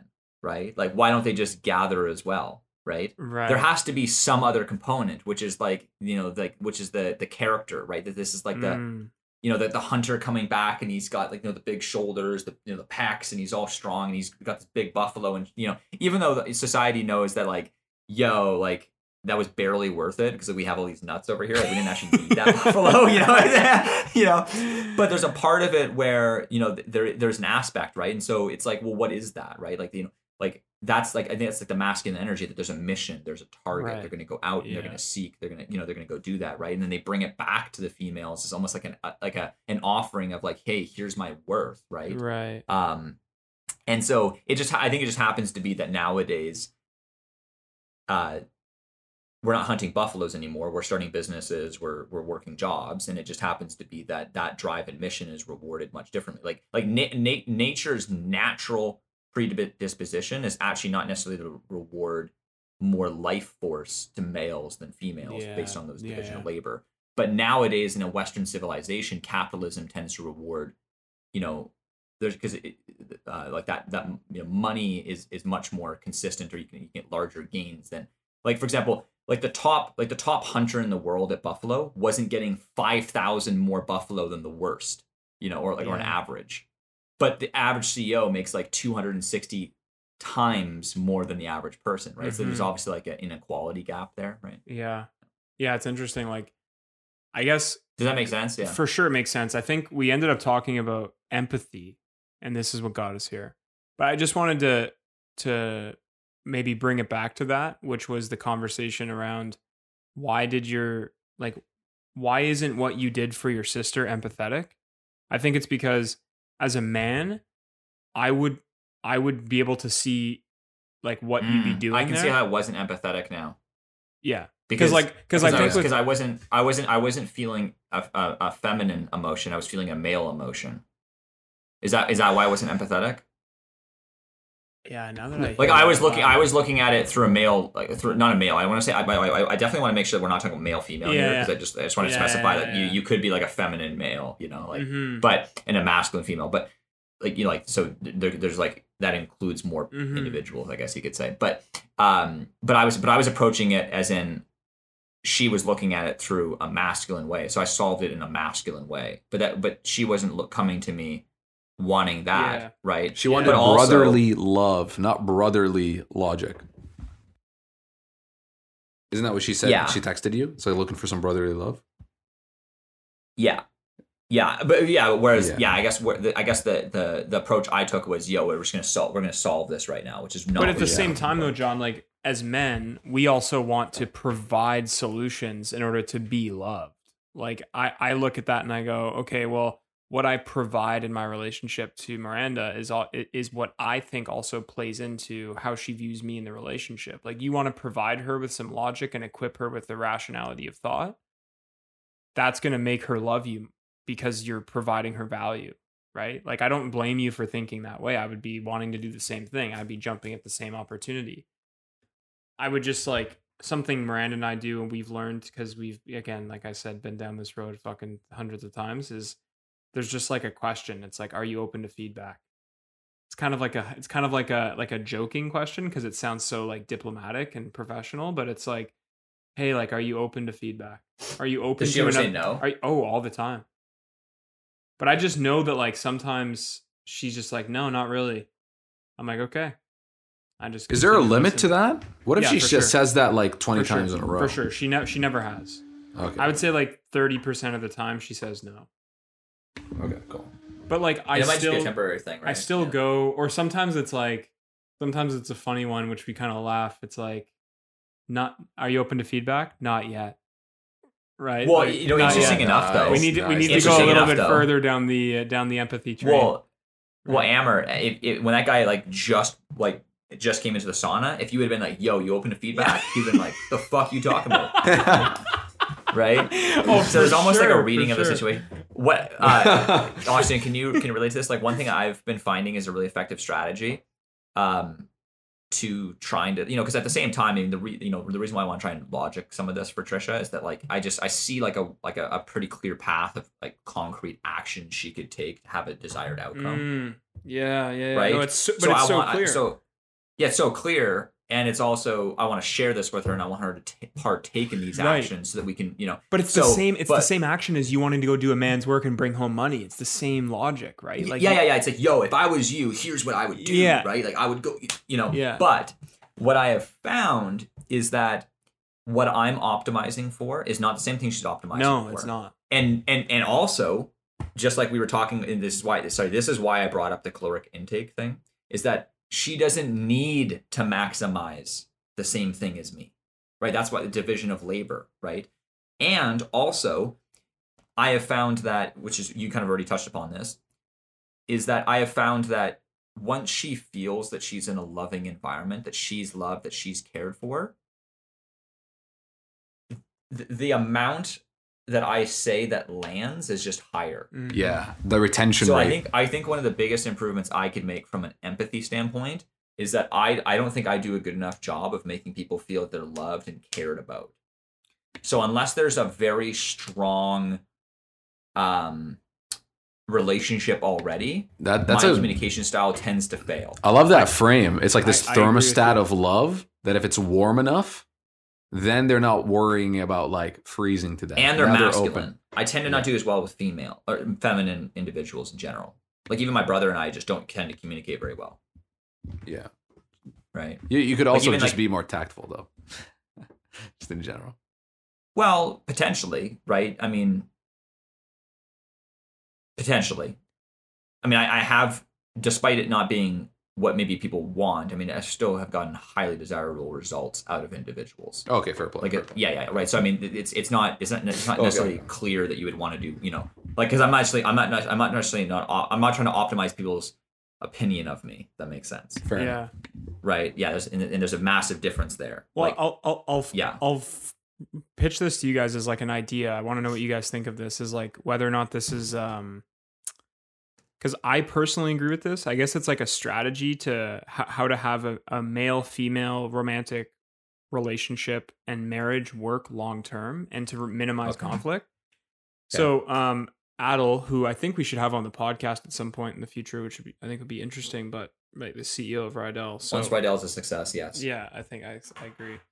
Um, uh, so he has a theory of how because I guess he was sharing with me that he's he's in his late twenties. I think he's twenty nine. Um, and a lot of his friends are getting married or are married and having kids. So like he's kind of in the stage of his life where like you know you you and I John are getting married in the next year or two, and like he's kind of four years ahead of us where he's like already been there and done that and like He already ha- has having a friends kid. that are- so he can yeah, already see yeah. like the marriages that are doing well, the marriages that are already failing. He's not married though, right? He is married, yeah. Oh, okay. I missed that part. Yeah. So he got married when he was, I think, 25.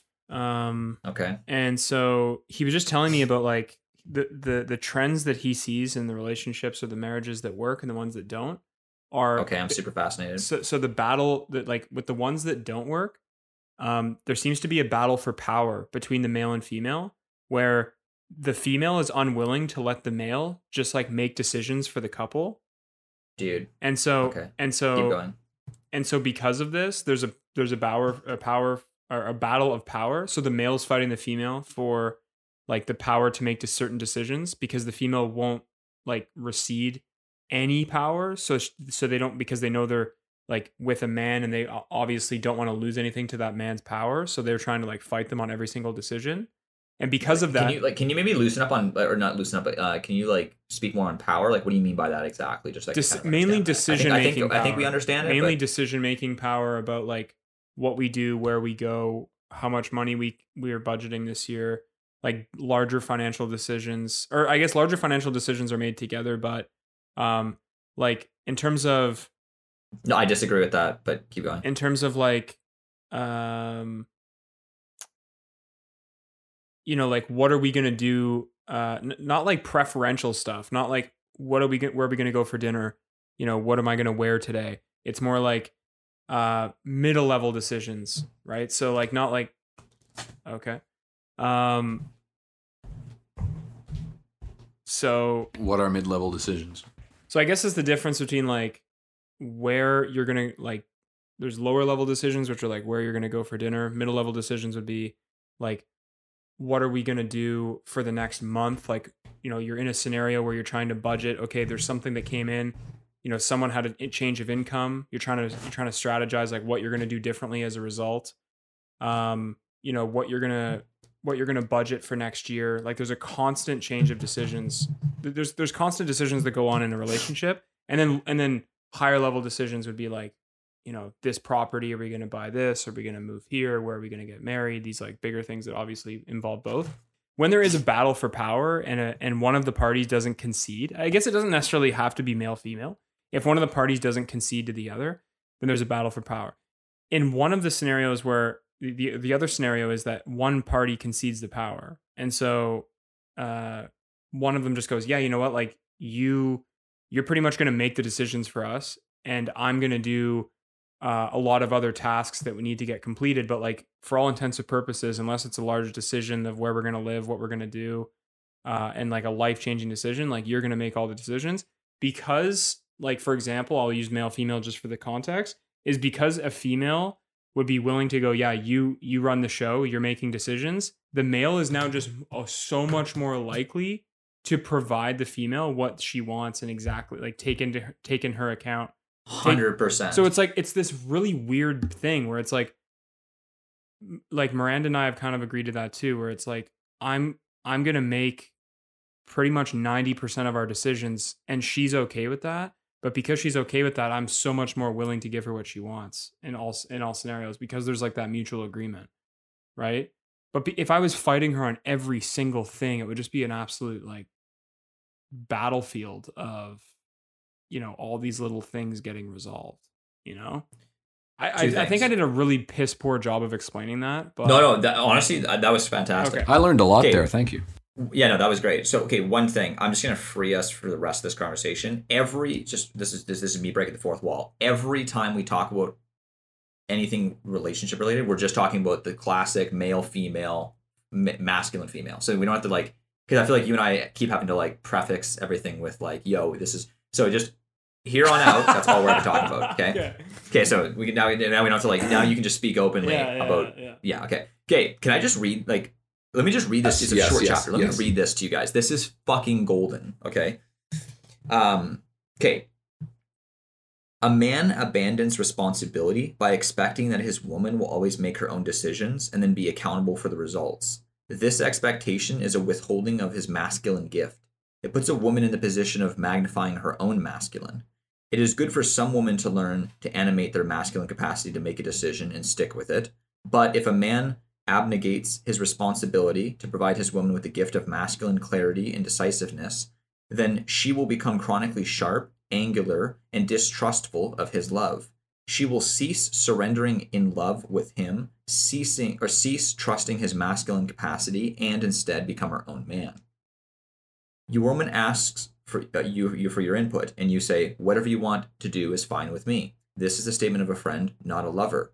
As friends, you want to treat each other fairly and give each other space and independence. As lovers, you and your woman are more than just friends. You are playing the full dynamic of masculine and feminine polarity. Wouldn't you like your woman to be a goddess and offer her feminine gifts? To invoke them, you must offer your masculine gifts. One of your most valuable gifts is the ability to see all the options and make a decision based on this view of all potential outcomes. Logic. Feminine decisions are based on what feels right, and often this is the best way to make a decision. However, the point in intimacy is not simply to make the best decision, but to make the best decision while maintaining the force of masculine feminine polarity that attracted you two together to begin with. If that polarity begins to diminish, conflicts will begin to increase. This is what you were talking about, uh, Austin. When that polarity disappears, attraction disappears, and the life of the intimacy disappears with it. You need to play the masculine pole if you want your woman to play the feminine. Offering your perspective on decisions is one way to give your masculine gift. Even on the most trivial decisions, never say, do whatever you want. If she uh, asks you which shoes you think looks better on her, make a decision and tell her. Don't just say, they're both nice. Say something like, I like the red shoes, but what's the most important thing to me is that you're happy. She is, of course, free to wear whatever she wants, and but sorry, but she is also the recipient of your masculine gift of decisiveness.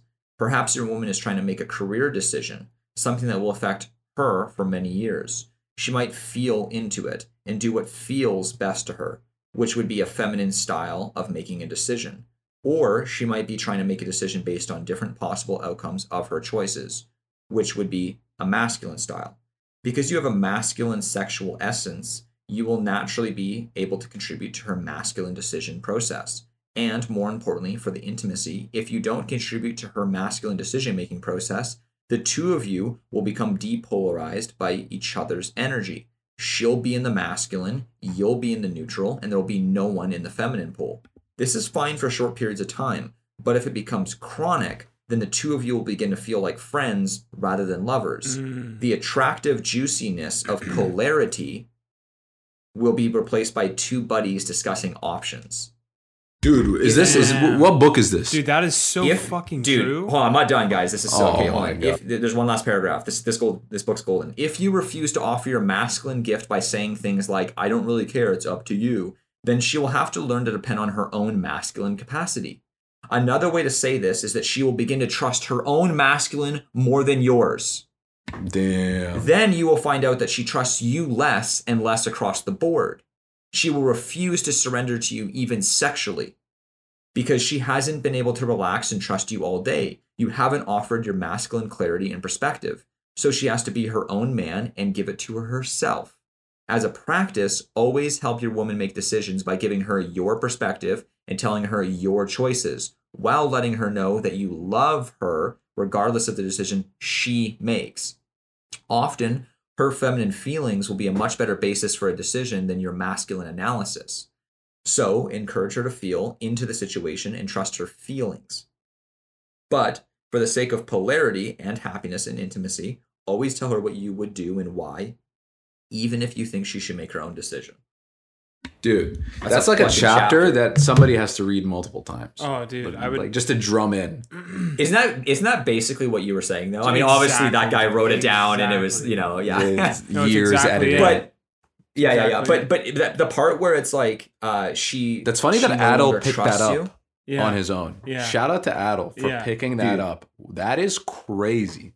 Well, you know, it's interesting. Like when I've so this this is the book, The Way of the Superior Man. Fucking Oh, okay. absolute All right, all right. bomb of a book. It's just amazing. Uh, Cam actually recommended it to me, and honestly, it's it, it might be the most actionable book I've ever read in my entire life. What's it called, sir?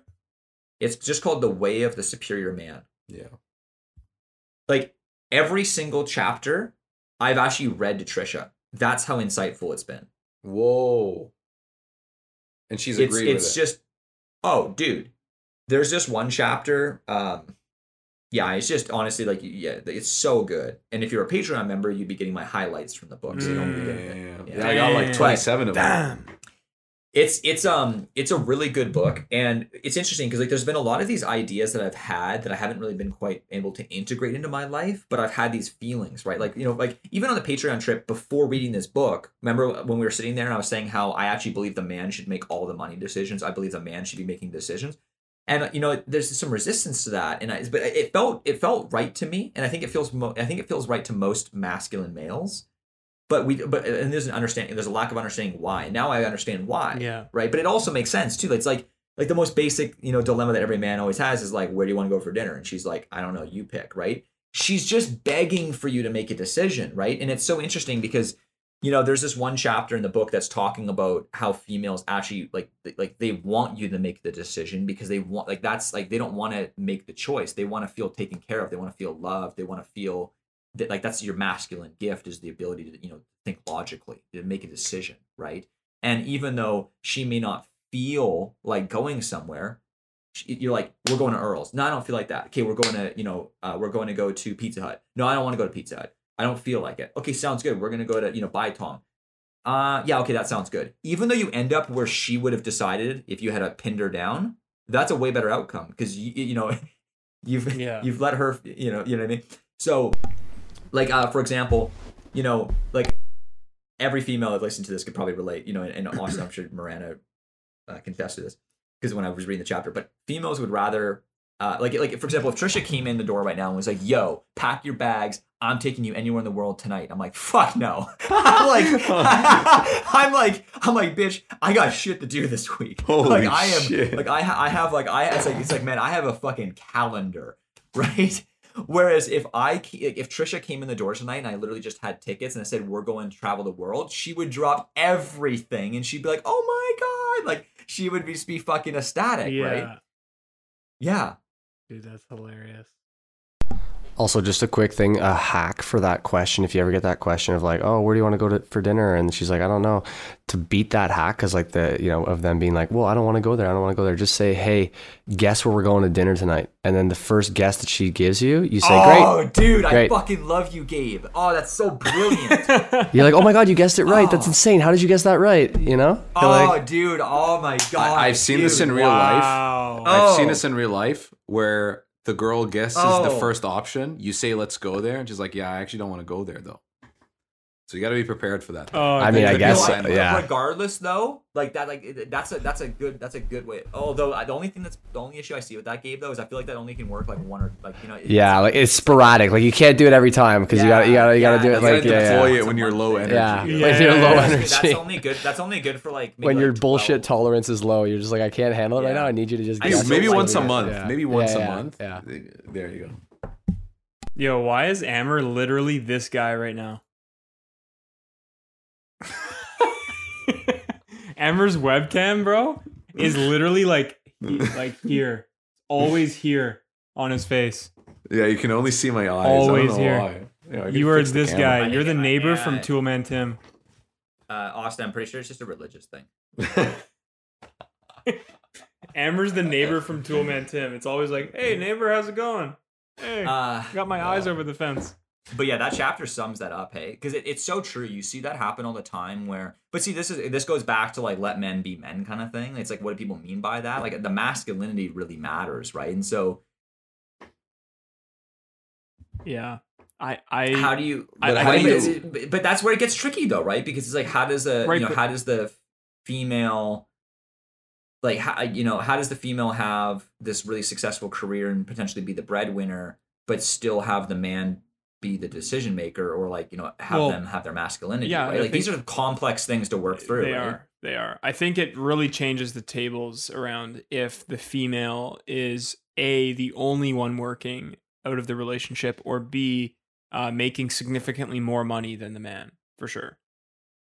It- but it definitely changes things, right? Like right. But I think that um, when you say, when you read that quote, like uh, the women learn that uh, they have to rely on their own masculinity more than their than their male partners. I think like I can say that I definitely know several women that are way more masculine than their partners and make the decisions. Um, yeah, but but, but that's okay because the male is fulfilling the feminine yes, pole. yes, and it works. Like that's why it's not like male female has to be. Hey, that fair way. enough, but Yeah. that's why I take in mind this book did the same thing I did. All I'm talking about is no, no, no. I'm not our arguing. relationships. I'm not yeah. arguing. I'm just saying like No, no, I know, but I'm trying to, but I'm trying to like learn about our relationship right now. Like, I'm saying Oh, like in our relationships, like how do we, how do we balance this, like going forward, like how do we balance that with you know Trisha and Miranda, for example, like Hmm? Well, I think Miranda, Oh, Miranda and I are like pretty uh aware of this. is she on board with this? Yeah, yeah, Yeah. Aware of this effect, and I think that like Miranda strikes me as someone who's quite feminine. Um she's quite feminine. She's but she has a need for control for sure. So like when we when we were talking about this a lot, like you know we're six years into this relationship, so um you know there was definitely long periods of time where there was a there was a struggle for control. But she grew up trist, she grew up uh, distrusting her father, though, right? um I don't think there's a big distrust there. No. Oh, okay. Well, I thought there was. I don't remember talking about. It. I don't. There isn't one, but maybe, maybe there was like No, a story or something. I thought there was like a her dad. Didn't her dad like completely sue her, her mom? um, yeah. So like there was. Well, I guess yeah. Sewer, not like completely sewer, but yeah, it wasn't like a pretty divorce. Yeah. No, but if anything, one of the biggest challenges facing young men right now is that there's so many shitty fathers out there that there's so many like there's so many women that have like daddy issues, quote unquote, where there's this distrust for masculine energy. I think in a Mhm. lot of ways. I agree, man. I agree. You know what I mean? Like Yeah. like Trish, like one of the biggest things that Trish and I've been working on is like her surrender towards the male. You know, Mm, like in the sense that like because she has such a distrust towards males, like in in general because of her father. right. Like, and you know, and so it's like seeing that, like, you know, because like in a lot of ways growing up, she didn't have a father to make decisions for her. yeah. you know, Yeah, yeah. Like, so she, like, so in a lot of ways, like a lot of women have maybe like had to like artificially boost their masculine Yeah. side because they, Mm. because like their mom and them had to make a lot of decisions. I don't know. Mhm. damn. Yeah. Whereas, but the, but then but the, but if you think about it though, it's I also find it interesting though because it's like so like uh single mothers tend to affect males like males more than females. Like they're like I think all the research shows that like like young females basically have like there's almost no effect. Like you like if you took a, a random hundred females, uh, there's no way you would be able to tell which one had a single mother. But then like with males, it's it's incredibly obvious. Like you can just the the ones that are the like the worst performers, the most damaged, Mm. be like most likely single mother, right? So, Weird. but that's interesting though, because what is that? Like, is that because you would think that maybe the male would then have to make more masculine decisions? So then you think, hmm, why is he struggling? But then, but then maybe you're thinking it's like, well, maybe like one of the roles of a father is to show his son how a man's supposed to act. Like, here's how you make masculine decisions. I don't know, right? Like, Yeah. It's... I think as a father to a male, your responsibility is to show them how to um, grow, manage, and lead a, a, a healthy family dynamic, mhm. and then how to balance that with maximizing and growing your own career at the same time. hmm I think it's kind of yeah, but I wonder, I wonder what it is. Like, what do you, what do you think it is about like uh, the single mother thing though? Like, why do you think that would affect males so much? But John, you and I had single mothers. because Yeah, I know, uh, but you and I are like, total outliers. women have a harder time teaching men how to be a like teaching boys how to be a man. If you read Iron John, great book, uh, it talks about like the sort of archetypal journey of a, of from boy of from boyhood to manhood, and like how they men rec- boys require male role models, adult male role models. doesn't have to be a father, could be like an uncle, could be like a, Mhm. but they require Kobe that Bryant. within their community. No, but like no, no, but like somebody that's more like within their community, like closer to them, that can actually like go to either sporting events and stuff like that. Like there, there used to be there's a, there's been a loss of ritual in our society, like um especially in Western society, about like rituals of you know uh, from from uh, childhood to adulthood for both boys and girls. You know, like the Jews have bat mitzvahs and bar mitzvahs. Um, but like in in Christian uh, in our in our society with the loss of religion, we've lost a lot of these rituals. There's no there's no more coming of age anymore, and so a boy Dude, has a harder start a time coming of age. What Let's should our ritual, ritual? What should our ritual be? Like for our sons. What should it be? I don't know. You have to close one estimate by seven, or you're out of the house. No, not even Eight no, point calls I- by three. No, no, it's not. It's you have to get kicked out of someone's house by twelve. That's not a good rule. to- What? No, no, no. No, isn't that what Michael uh, Holly did to you? Did, did Oh, what? kicked out of someone's house like in a sale. Oh yeah, yeah, like, yeah, like close so hard that you. Oh yeah, sorry, that's yeah, yeah, yeah, yeah, yeah, yeah, yeah, yeah. Dude, I was I thought I was gonna die. Like that guy could have totally just folded me and just I would not come out of that house. You know, that was a crazy, crazy attempt. But, Uh, I don't know. I think it'd be cool to have a ritual. I, I think I actually want to start ritualizing more. Like I think I want to start like taking like some like things that would be maybe more common like in a like a more ancient society and like start like having those like um like more formal. so as a as a guy in a fraternity, there we've Yeah. we have dozens of rituals that we follow to uphold certain virtues. No, but I'm talking about even just like in, in my household though. You know, like Yeah, you can do that. You think about it, like like on like on an average day, would say hunter gatherer, right? Maybe the male doesn't come back with anything, but then when he does, I'm sure there's like a ritual around like appreciating the meat. You know, like I almost feel like there's like like I want there to be like a maybe like one you know once a week maybe Trish and I sit down like I like like give up my offerings. You know, yeah, like in a more formal way. You know, I don't know. And, bro. uh, No. I think you should read the book first, Iron John, Yeah, and you realize it's not about you being more iron, John. yeah. It's Yeah. like and one of the examples they give is that in a lot of indigenous tribes, the uh, the men of the tribe will take the boys away from their mothers um, at the age of like twelve for like a. They take them away for a couple of weeks or even up to a month, and they just sort of live live just amongst the men for a while.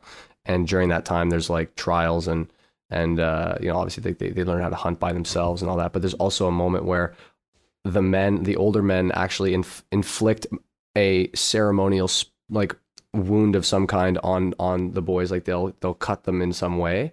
Uh, not nothing too crazy obviously but enough to like feel the pain. And then but they also then the the older men heal the boys and make sure that the like the wound is cared for properly and that it doesn't get infected and all that kind of stuff to ch- demonstrate that like th- there's camaraderie and there's and there's community amongst them as well right and so this is this is like perhaps a bit too primitive but or i don't know but it's just an interesting sort of Mm. no interesting. No, no, that's primal. We're we're It's pretty primals primal. here. dude. Once a year, No- no- no cut each other's subprimals here. and then heal it properly. yeah, it's called Blood Brothers. No, but I'm not saying mix the blood. Like that'd be kind of No, John, we're gonna cut Oh, our hands you got open. something? We're gonna Oh, cut got our hands open. We're gonna shake hands, and we're gonna we're gonna make this podcast bond stronger. You and I. and we're all gonna get hep c It'd be kind of I don't know. From Anyway, I, I think rituals though. There's, there's probably something behind rituals. um i i yeah i appreciate it i don't like uh i don't know i feel like it's becoming in our society now it's almost taboo to explore the benefits of masculine and feminine roles Oh, dude. and it's it, Yeah. it's honestly it's unfortunate because i think relationships when when communicated properly um there's no forcing of roles it's the it's the acknowledgement that there's there's traits and tendencies within our biology that make our partnerships and relationships better and we should be using them right and that's it Yeah, I agree. So, I, yeah, I try to I try to think and communicate that way with Miranda as much as possible. Um, sometimes I I don't do a, a great job of it for sure, but I just try and think of you know how can we make this more um, intimate, sustainable, but also enjoyable, and not create any friction amongst what we both want from this. You know, and that and that ends up being a conversation about male female roles most of the time and I think you and Trisha tried to do that too, John. Um, but yeah, I, I guess like I don't know. I feel like if Oh, I were all the time. Matter of fact, like Yeah. when we at when we have sex, we literally talk about surrender. Yeah. like that's the thing. well, that we that's in, in my opinion that's kind of kind of insane. But I don't know. I'm just joking. But I've never talked. To No, Matt Andrews is actually the one that. Yeah, I know, I know, I know, I know, I know. I, I, I, I'm saying that because I've never spoken to Miranda. Trisha took surrender. Trisha took like a like a like a sex course with uh Cassidy. um yeah with Cassidy yeah and that was one of the big things like actually like surrendering to the masculine you know like while having sex and like we actually like vocalize that too Wow. Damn, that's cool. yeah That's really cool. I don't know. For, but I mean so then like I- so applying that to the rest of your relationship though I think there's there's probably Yeah. other like like I think there is like a there is like a surrender like there's like a having trust in your man but then it also goes into this thing too of like being a man who's trustworthy like you know like like with great power comes great responsibility Yeah. you know it's like like there's so many men for sure, that, there comes great responsibility. that don't actually like quote unquote deserve that trust you know I agree. um, yeah. so in that in that case like there's almost like like it makes sense why females would have to be way choosier Yeah. for their mate Yeah. right Well, it's interesting. So, Amer, um, do you find that in Eastern culture that gender role, Mm. like th- that, It's that, uh, embedded. m- The- like the, it- man is much in stronger. because The man is in because here's here's the like my, the, my last three appointments I've done have been with a um I think they were uh Syrian, uh Indian and Chinese. And Oh yeah. I asked and like you know I'm trying to follow the systems. Don't present a contract of one decision maker, right? And I'm like probing to get both people down to the table to present the quote. fucking super interesting And it's Yeah. like, and and and the guy, like the husbands or the men, were like, dude, it's, it's my call. Like, just fuck off. Like, stop asking. You know, like, and and I'm they didn't say fuck off, but I'm saying like there was no need for their wife to be there. And matter of fact, like, you know, two out of the three were booked, and the reason why the third You one, know- the, th- the reason why the third one didn't book was not because his wife was not sitting next to him. So I'm just saying, like, it seems to me that in, in like Eastern cultures, there seems to be something about like it is Oh, embedded. and that I s- that's still present though I think in Western culture. But uh, here's how I think it differs. well, it seems like there's more fluidity though, I- in my opinion. Though. Well, here's so here's where I find it works. Okay, so I find that in Western culture, the female will look to the male and say, "Can we do this?" And then he's like, like because I, I usually I usually look to the female and say, "Do you want to go ahead with this?" And then she usually looks at the. I Do you, purposely ask you the female. strategically ask the female. and then so the chain of command is it's almost like a so it's like it's almost like a credit card payment. I'm like, I hit I hit her with the hey do you like does this work for you? Is this within your budget? And she's like, yeah, no, this works, this works. Hey, can we go ahead with it? And then he's like, yeah, we can. You know, because it's almost like then Mm. like because if I ask him, then he can say no right away. But I feel like him saying no to her is way harder than saying no to me. Fuck, dude. So then- I've never even. yeah. So I strategically always I've done sure that, but not on directed towards the- purpose. Yeah. I almost actually need to articulate this to Brady because I feel like I've been unconsciously doing this, but I'm only aware of it now that I'm talking. Yeah, anyway, know, so, that's but- insane. But, yeah, yeah. So anyway, so I do this to the female, and then she asks the male, "Can we go ahead with it?" And then you know, if, if it is within their budget, he's like, "Yeah, we can go ahead with it. Do let's do it." Right. But then they make eye contact, right? Um, whereas if you ask the male, I have found that what ends up happening is he then like logically looks at you and and, and either makes a decision yes or no right then and there. But then Mhm. it's like you almost need that. But anyway, so but what I'm saying though is that very rarely do I ask the female, "Hey, do you want to go ahead with this?" Like you know, because instant her reaction is to instantly go to the male for the decision. She's you know, Fair enough. Right. But like, there, she's. so I would still say Yeah. but I'll say this though, when I go to ask a male what's I'm only presenting to the husband, and, and, and he says I have to talk to my wife about it, I always find that super interesting because I always because uh, many many times I'll ask the male, "Do you want to go ahead with it?" And he's like, "Yeah, for sure, let's do I've- this, right? Let's sign it up." Yeah. I'd say that like. And that's a true masculine. But hold on, but I find the more successful the man, yeah. I agree. The what? The what? The Finish more- it. The what? the more successful the man, I find the more capable he is of making a decision without his wife present. Oh, I see. Okay, got it. Basically, if I'm if I'm in a low Oh, dude, that proves your point even more. if I'm in a low demo- demo- demographic neighborhood, it is even more vital. Like so, like I so I happen to just like Kelowna tends to be a higher income city in general, and then I only do work in the high demographic neighborhoods. I actually don't struggle as much with having both decision makers there. It's Mm. not as much of a dilemma. Um, and most of the time it's usually the husband maybe just like quickly just confirming with the wife of hey like i'm making this decision Mhm. you know like it's it's it's less about like getting her approval but just being like hey yo like just you know i'm gonna spend this money Mhm. right um but so there's still that present there's still that masculine feminine but but i find it interesting when a male can't make his own decision and then i look around and it's like they're how like it's like not as strong of a relationship right I don't know. Dude, dude, dude, dude, dude. That just proves your point about the there's stuff you read from there's the obviously book. exceptions here No, it proves your point about the stuff you read from the book because it seems as though have you noticed that too though I I do one hundred percent. yeah one hundred percent.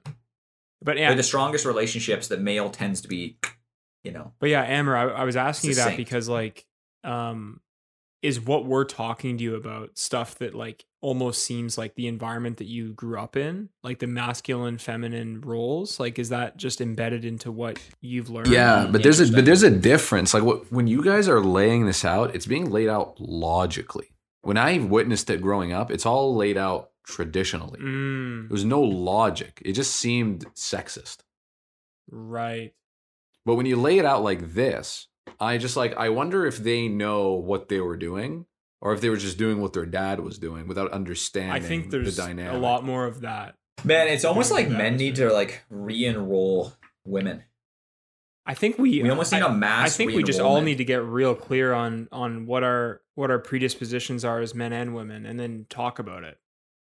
no but like i see certain things for example because I like one of the things that he kept saying in this chapter for example was that she still needs to make her own decisions but one of the things that i feel like is happening right now is women are no longer enrolled in this like a lot of women are no longer enrolled in a certain way of living and i feel like they're facing the consequences of it like as a society we are right Mm, and it like you know like one, one of the things that i find interesting about like um islamic culture is the hijab In which way? like logically it makes perfect sense Mhm. why a woman wear wear wear, to, wear a hijab like it makes sense it, it, it, just so i'm not getting this wrong the hijab is not just the face right it goes into the actual like i guess you could say the dress as well or no? Well, the, the the point of the hijab, just off off the top of my head, it's it's to cover, cover the hair right Well, not, not if you want to do it pro- like you can't wear you can't just cover your hair and then go out in a skirt like that is a contradiction. Yeah yeah the hijab is a full outfit is what i'm trying to get at though Yeah, yeah, but you don't necessarily Yeah, have yeah. to cover your hands. Yeah. Okay but the point being though is that that makes perfect sense to me What's the It logic makes you perfect see? sense. Well, the logic that I see is that she's no longer trying to like if you're married, okay, you're no longer trying to attract other males. Why is it like whereas Western culture is the exact opposite, right? You're so if if you're already married, why are you trying to attract other males? Why do you need them to see parts of you that would be sexually desiring? Like like the point of having lavish hair is from a mating perspective, you you look more youthful. So then so it makes sense if you think about it why that would exist, right? It's not like it's not like it's like just like this. Like if, you just if you like, I think if you take too too much of like a modern approach and be like, oh, like why does this exist? Like the like the liberal like not actually understanding it. It's like I could see why that would come off as sexist. But women have been doing this for you know traditionally for I mean I I mean how long has Islam been around? Um, six hundred years. Okay, so for hundreds of years. That's not a good argument though that people are doing it for a long time. That doesn't add to your point. No, no, I'm not. I'm not saying that. I'm not saying they should do it for hundreds of years. I'm, but I'm saying if someone's been doing this for hundreds of years, you might want to ask why. I'm not saying it. It, it doesn't. It doesn't confirm that it's true. Oh, cool, cool, cool. But it's worth at least looking into why it's been done. Yeah, but you got to look at the other side, which is like that self-expression. Like there's something nice, from my understanding, of just like a woman being able to display her beauty. Like it just feels good. It builds confidence. yeah, it's fine. I agree. Yeah, I agree. Yeah. I just, but like, but but but realizing that there's a trade off there, I think is is interesting, right? Like it's it's like this idea that's like okay, like Oh, I see. we want we want uh um women to change their role in in the family okay but then you have to ask what is that how does that change things in society like what are the consequences of that hmm. I think two years ago, all three of us were like, "Yeah, we want to be stay-at-home dads." Does that still hold up for all of you? for sure. no Okay, there you go. I knew there was No, going to be well, a change. hold on. Stay-at-home dads, as we defined it, weren't like all we do is change diapers and walk the dog, right? Like we obviously, but you're a stay-at-home dad. yeah, but we have the ability to do that. Nah, you know? Yeah, but the even then, I don't know if I would realize- exercise I that ability. I'm just honestly like, you know what's changed the most for me over the last two years? I'm just like I'm falling in more and more in love with business. I was about to say the hunt. Dude, like I am just enjoying life so much more than I've ever enjoyed it. Like I just love business and I really want to get rich. So, like yes, I want to have kids and I want to be like a great father and I will be a great father. But like I also really want like that's, you know, like I don't I don't know if that will change when I have children. Yeah, I guess we'll see. I I still have that. Um, see, to me, like the the wealth creation side is is a burning desire. Um, it is for a reason other than the enjoyment of the game, though. For me, right? Yeah, like I really want to be able to supply my kids with a fantastic life. Yeah, but it's also about like also don't know- I- enjoying enjoying the time that you have with your family and kids as well, to the point where it's not like coming at the cost of your career, but it's like having the ability to. Yeah, I guess now that you asked that question, Amer, like But I don't want- stay-at-home I don't want dad just means I have nothing but- else going on, Correct. right? Yeah, I guess Well, then the Austin, answer is no. Let me hit you Yeah, up on this there you though. It's like like what do you think about this though, Austin? Like I, I don't really necessarily like actually want society and my children to put onto me what they say is important. Um, Like like and, Okay, and well, let I guess kind of elaborate just that, expand yeah. Let me expand a little bit, yeah, just because I could see where there could be some resistance. Like I just didn't understand what you said. well, like for example, like the classic example that everyone uses is the classic example is the soccer game, right? Okay. mm, is dad at the soccer game? And yeah, yeah. And so it's like I actually so he, like, hear me out on this. I actually like so if we look at what a soccer game actually is, like symbolically, it's it's ideally it's a bunch of males testing themselves. Like there's competition. So as of right now, Pee Wee soccer is not that. They've stripped it of the scores. Like I went to my little brother's soccer game and I was like, "Who won?" He's like, "What do you mean?" I was like, "Did you beat them?" And he's like, "No, we don't keep score." Dude, I was on a call like- with a contractor yesterday where he went to see her play softball, but her His da- team his was daughter? kicked out. Yeah, his daughter, yeah. But her team was removed from the tournament because they kept winning. They're like, how's that fair for the other girls? Okay, so but so Dude, so it's what? like Crazy. I actually don't. So so so long as that's what That's soccer is. I actually don't care about being a soccer. But I'll tell you this though, I would love to take my son hunting. I would love to have a lemonade stand with my my son. I would love to have a bank account with him and teach him how to manage his finances. And here's how you earn interest. Let's let's let's invest some money into this lemonade stand. Let's get some marketing going. We'll get you some flyers. Like I, that, I will do. Hey son, how much money did you make this summer? Right? Like that's where I want to be with my son. I want to teach him that you know how to be a man and and and and and, be there for when he tests himself. I want to make sure that he knows that hey man, you're doing the right thing. Good job, right? But I'm not gonna do this whole bullshit like fucking you know like eh, b- birthday thing. It's like no no. It's like I you know it's like hey man like if like if you want dad at your birthday, it's got to be a good year. You know like no more performance. Yeah, you already Dude, said that- that. that's a I have- joke. I have- That- that's a joke, though. No, right? no, no, no, no, no. I have decided. No, no, I'm not joking at all. I have decided that I'm no longer doing birthdays for anyone unless it's earned. I think birthdays at this point, I'm just firm on this now. Birthdays are basically just a participation award for life. Don't want to participate. Not even, I don't this even is say where- life this is for where, like, existence. I, I think we, I, we kind of disagree, right? Like I, I'm not- Congratulations, another year where Yeah. you did did not die. yeah, like I'm, I'm gonna go to my minimum. kid's no, they're just they're just participation awards. John. So I are you think- gonna set think that you have a conditions pretty the year simplistic- before? Yeah, because you have a pretty simplistic view of like what your kid is gonna be like. Like, w- what if your kid is, um, you know, has, you know, I don't know, some sort of disability where it comes to like learning and or something happens to them. Let's say they fall ill. Let's say they they experience a bad year. Well, that would completely change everything. Clearly, Right, but like a bad year and you know, they're like, "Oh man, like you know, you know, they're like turning 14, but they like didn't really try that hard this year in like hockey or, you know, they uh Hey, son, you know what? I can I can you know, like I don't know. I I don't think it needs to be rewarded. Right, Yes, but dude, you're psychology 101. but you don't wanna, like- bad behavior. but I don't think you want to like um reward use your presence with your child as a reward. Like I think there's a there's a there's a there's a logic to you know your love to your children is unconditional. No, no, I, I'd be like, hey man, I love you. But like I, I, I just have I just like I'm just a firm policy. Like if you want to celebrate your birthday, you go ahead.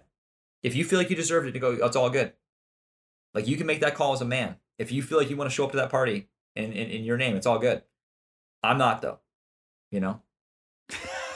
Dude, that's actually fun. that's nuts. Oh my god. I can't wait for you J- to like John, you're like it's basically a recipe for telling the kid that they're gonna like they're only lovable and like if they perform. No, no, no, no, no, no, no, no, no, no. No, no, I- because I- John, I- you're you're, you're saying as an adult that you can split the fact that like that you as an adult can say, oh yes, m- like me not going to my son's birthday party because he didn't quote unquote earn it means that doesn't Well, mean that I don't going to love his him. birthday party. There wouldn't be a birthday party. There'd be no birthday. There'd be like it's like Christmas is not like a, like I, I would probably try and get out of those like traditional like just like random holidays that mean nothing. Like I would be I think I'd be more inclined to be like, hey, you know what, son?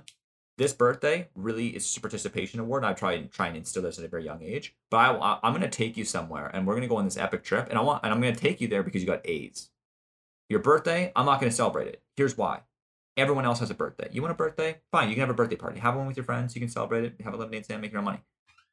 But we, I will, you know, I would reward my son in ways that other maybe other families wouldn't. Like other fathers maybe only do like birthdays and Christmas, whereas I feel like I would do all of these other things outside of that that that he knows I love him, and so he's not sitting with his friends and be like, "Yeah, my dad's not here for my birthday, he doesn't love me." He'd be like, "Yeah, man, like you know what, this birthday thing's kind of bullshit."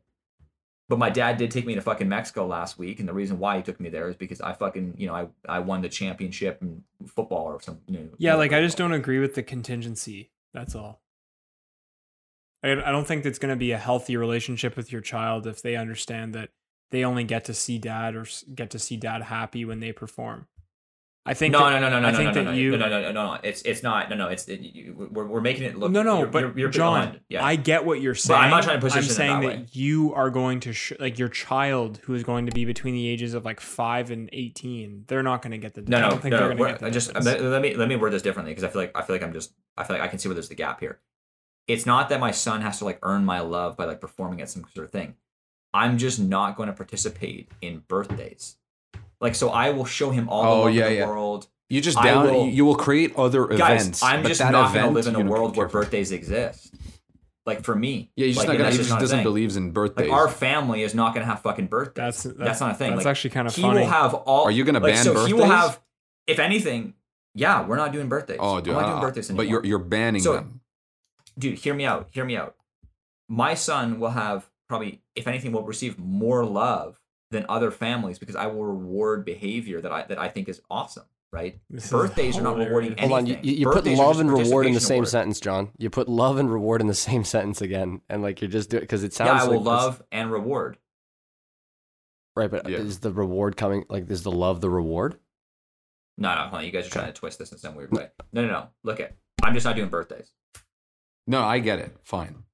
Good luck is what I'm trying to say. well, I guess we'll find yeah, out. Yeah, John, I don't think this is going to work out long term for the kids We'll or find for out. you. But We'll I'm, I'm interested to see this. I think there's a middle ground where you demote the excitement of birthdays and then promote other events based on other things. I think that is the ultimate solution. But eliminating birthdays, Yeah. too extreme. Because, John, guess what? Your kid's going to go to fucking 20 birthdays for other kids. And I'm I, I'm really hoping that my son is like, Dad, I gotta go to one of these fucking bullshit birthdays, man. Another kid wants to participate man. in sport, and I'd be like, You fucking said it, John Jr. There's there's a, probably John a better Jr.. chance of you uh, winning the lottery. Um, I'm gonna do a good old segment to Goodnight Austin. I'm gonna go think about this birthday idea. Cornelius is like, dude, can you believe that Jimmy's getting a fucking birthday? His dad's such a bitch for throwing oh him my one. you know? god, dude. No, don't do that. Cornelius, what a legend! I can't All right, wait, you I wanna can't do a wait to whack? meet him. Whack versus Wise. You want to do a whack? Yeah. A whack? I gotta go eat, man. I'm starving. Um, do I want to do it? You mean do I get to read the lyrics this time? No, no, no, no, no. Oh, no, okay. No, no. Do you want to be here? Um, well, I have to be up in seven hours and 24 minutes. So you make that call. My whoop is no, just gonna make no, my no. whoop is telling you me- make your own decision. no, no, no, Amer, Amer, I want you to stay, but you do what you want because I love you. Amer. I have a commitment to my health coach to get eight hours of sleep a night. Currently, I'm breaking. Well, you missed commitment. Currently, I'm breaking that commitment. Currently, I have a revised commitment to get seven and a half hours Austin, of sleep would you on like me to Sunday make the nights. decision for you? No, or do look, No, want I I'm want you to asking Aaron. stay. I'm asking I you. want you to stay. That's what I want. That's the decision I would make. But you can make your own decision, and I love you either way. Sorry, Such a I'm kidding. crock of You're good, shit, man. You're dude. good. I mean, I just did exactly what we just learned This today. is so. How do you feel? I love you either Austin, way. I just want you to know that, Yo, like, just- regardless of just- whether you stay for this whack versus wise, I care about you. yeah, Does- I do, man. How do you feel right now? Does leaving at 9:30 make me look fat? Tell No, me. no, no, no, no, no. Do you want some feedback? I'm not. o- I'm actually. I, I'm actually not open to feedback at this moment. So Okay. Okay, good need to night, go- Austin. okay, bye. Okay, cool. I can see you later. oh man. All right, let's see. I got something for you here.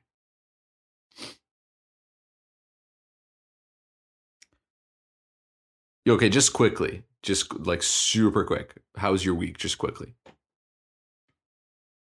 Wow, how quick. two minutes. Okay. Um week was good. Brady and I are making some strides in bookings for the fall. Um we're in a, a fairly good position. Um and it, it looks like we're still gonna hit our goal for the year. So we're well on pace and that's going well. Production's going Nice. good. Um had a really good payroll. We're had a really profitable payroll. Um, Pure Air, we have a very good uh, line, a uh, few months of revenue. Like this month, we'll probably do about 54, 55,000 next month looks like we'll be able to you know get into the 40s and then in december depending on how things go maybe get back to the 40s but definitely in the 30s so we'll be profitable for the next three months for sure um, which will give us a good cash cushion going into uh, into the new year. We think that we'll, we, we should be able to remain profitable each month going forward which is kind of exciting because we actually have now had a, now we we should have a profitable business going forward.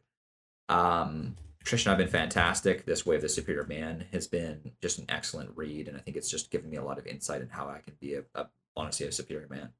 So, yeah. This is this a book Um, you're going to study? Also, oh, dude, yeah, this is definitely a study book. This is not just a read book.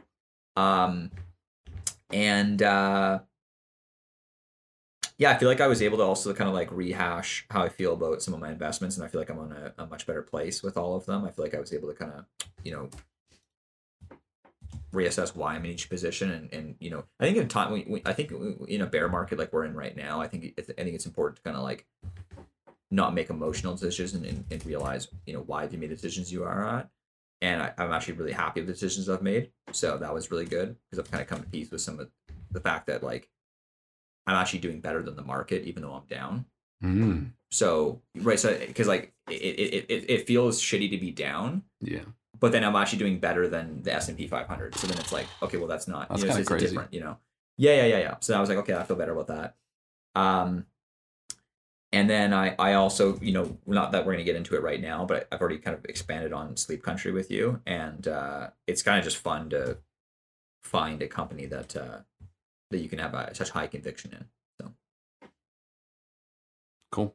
how was your week?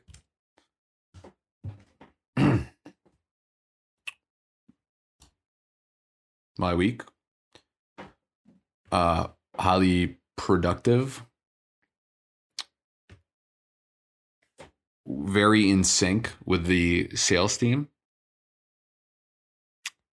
And I made a big discovery about the business, which I shared with you, that I think will allow us to decrease our cost per acquisition pretty dramatically just based just based on that. So uh yeah, hit hit my calories, hit my workouts, Nice. doing well on sleep and recovery.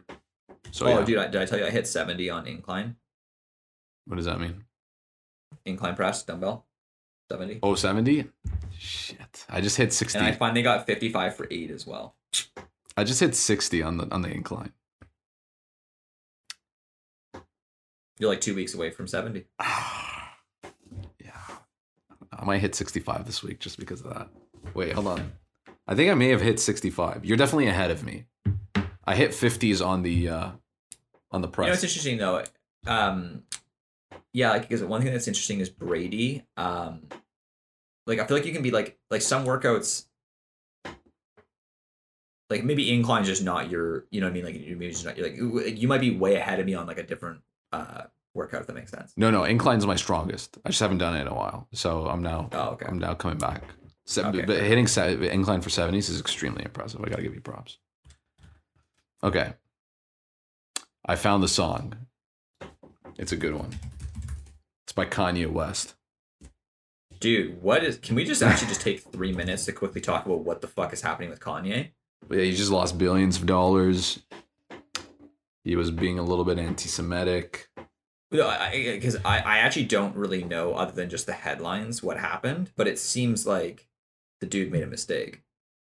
Um, yeah, the dude Like, was is this definitely the, is this the being, end of Kanye? No, no, definitely not. No, he's not kicking it. He got. He, you should listen. bankrupt or something? You should listen to the Lex Fridman one.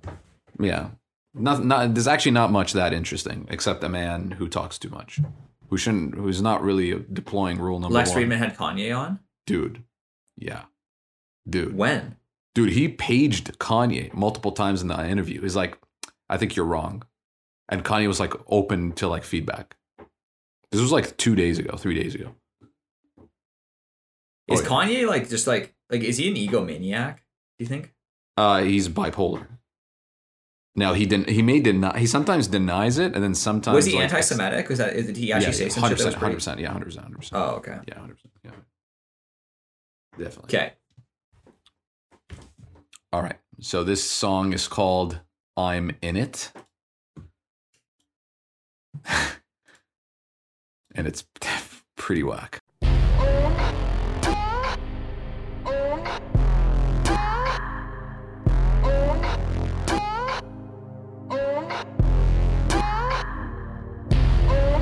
Damn, your lips very soft.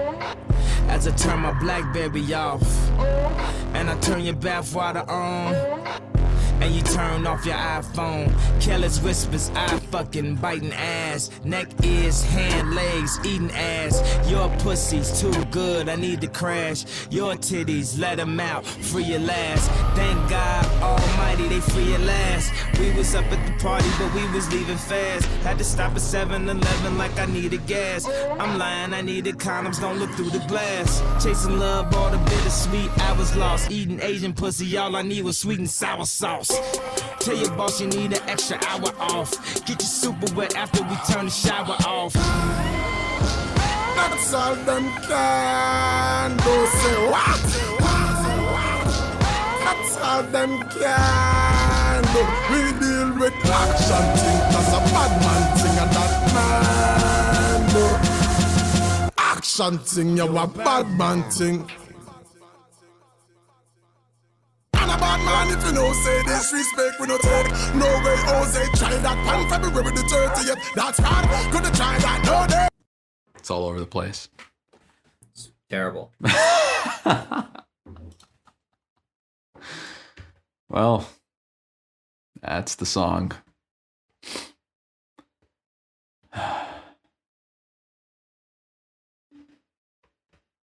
Dude, Amer, what? I actually have no clue. I actually have no clue. I swear to God. Um, I'm just saying, I've never gotten a single anime ad.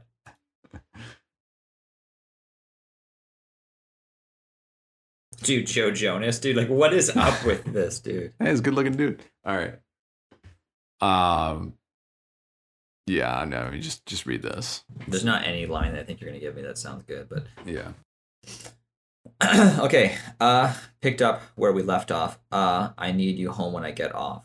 Uh, you know I need that wet mouth. Uh, I know you need that reptile. Uh, she cut from a different textile. Uh, she different kinds of sex now. Or she loved different kinds of sex now. Uh, black girl sipping white wine. Put my fist in her like a civil rights sign. Holy fuck. I was just not prepared to read that sentence. And I and oh my god. And grabbed it with a slight grind. And she held it till the right time. And then she came like, ah There it is. All right.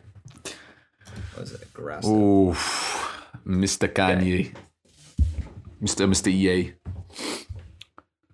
Hit us with some So wise, gonna man. uh, Cleanse us. Let me just make sure. Second. There's a few there I want to read. Uh, that's right, I mean it.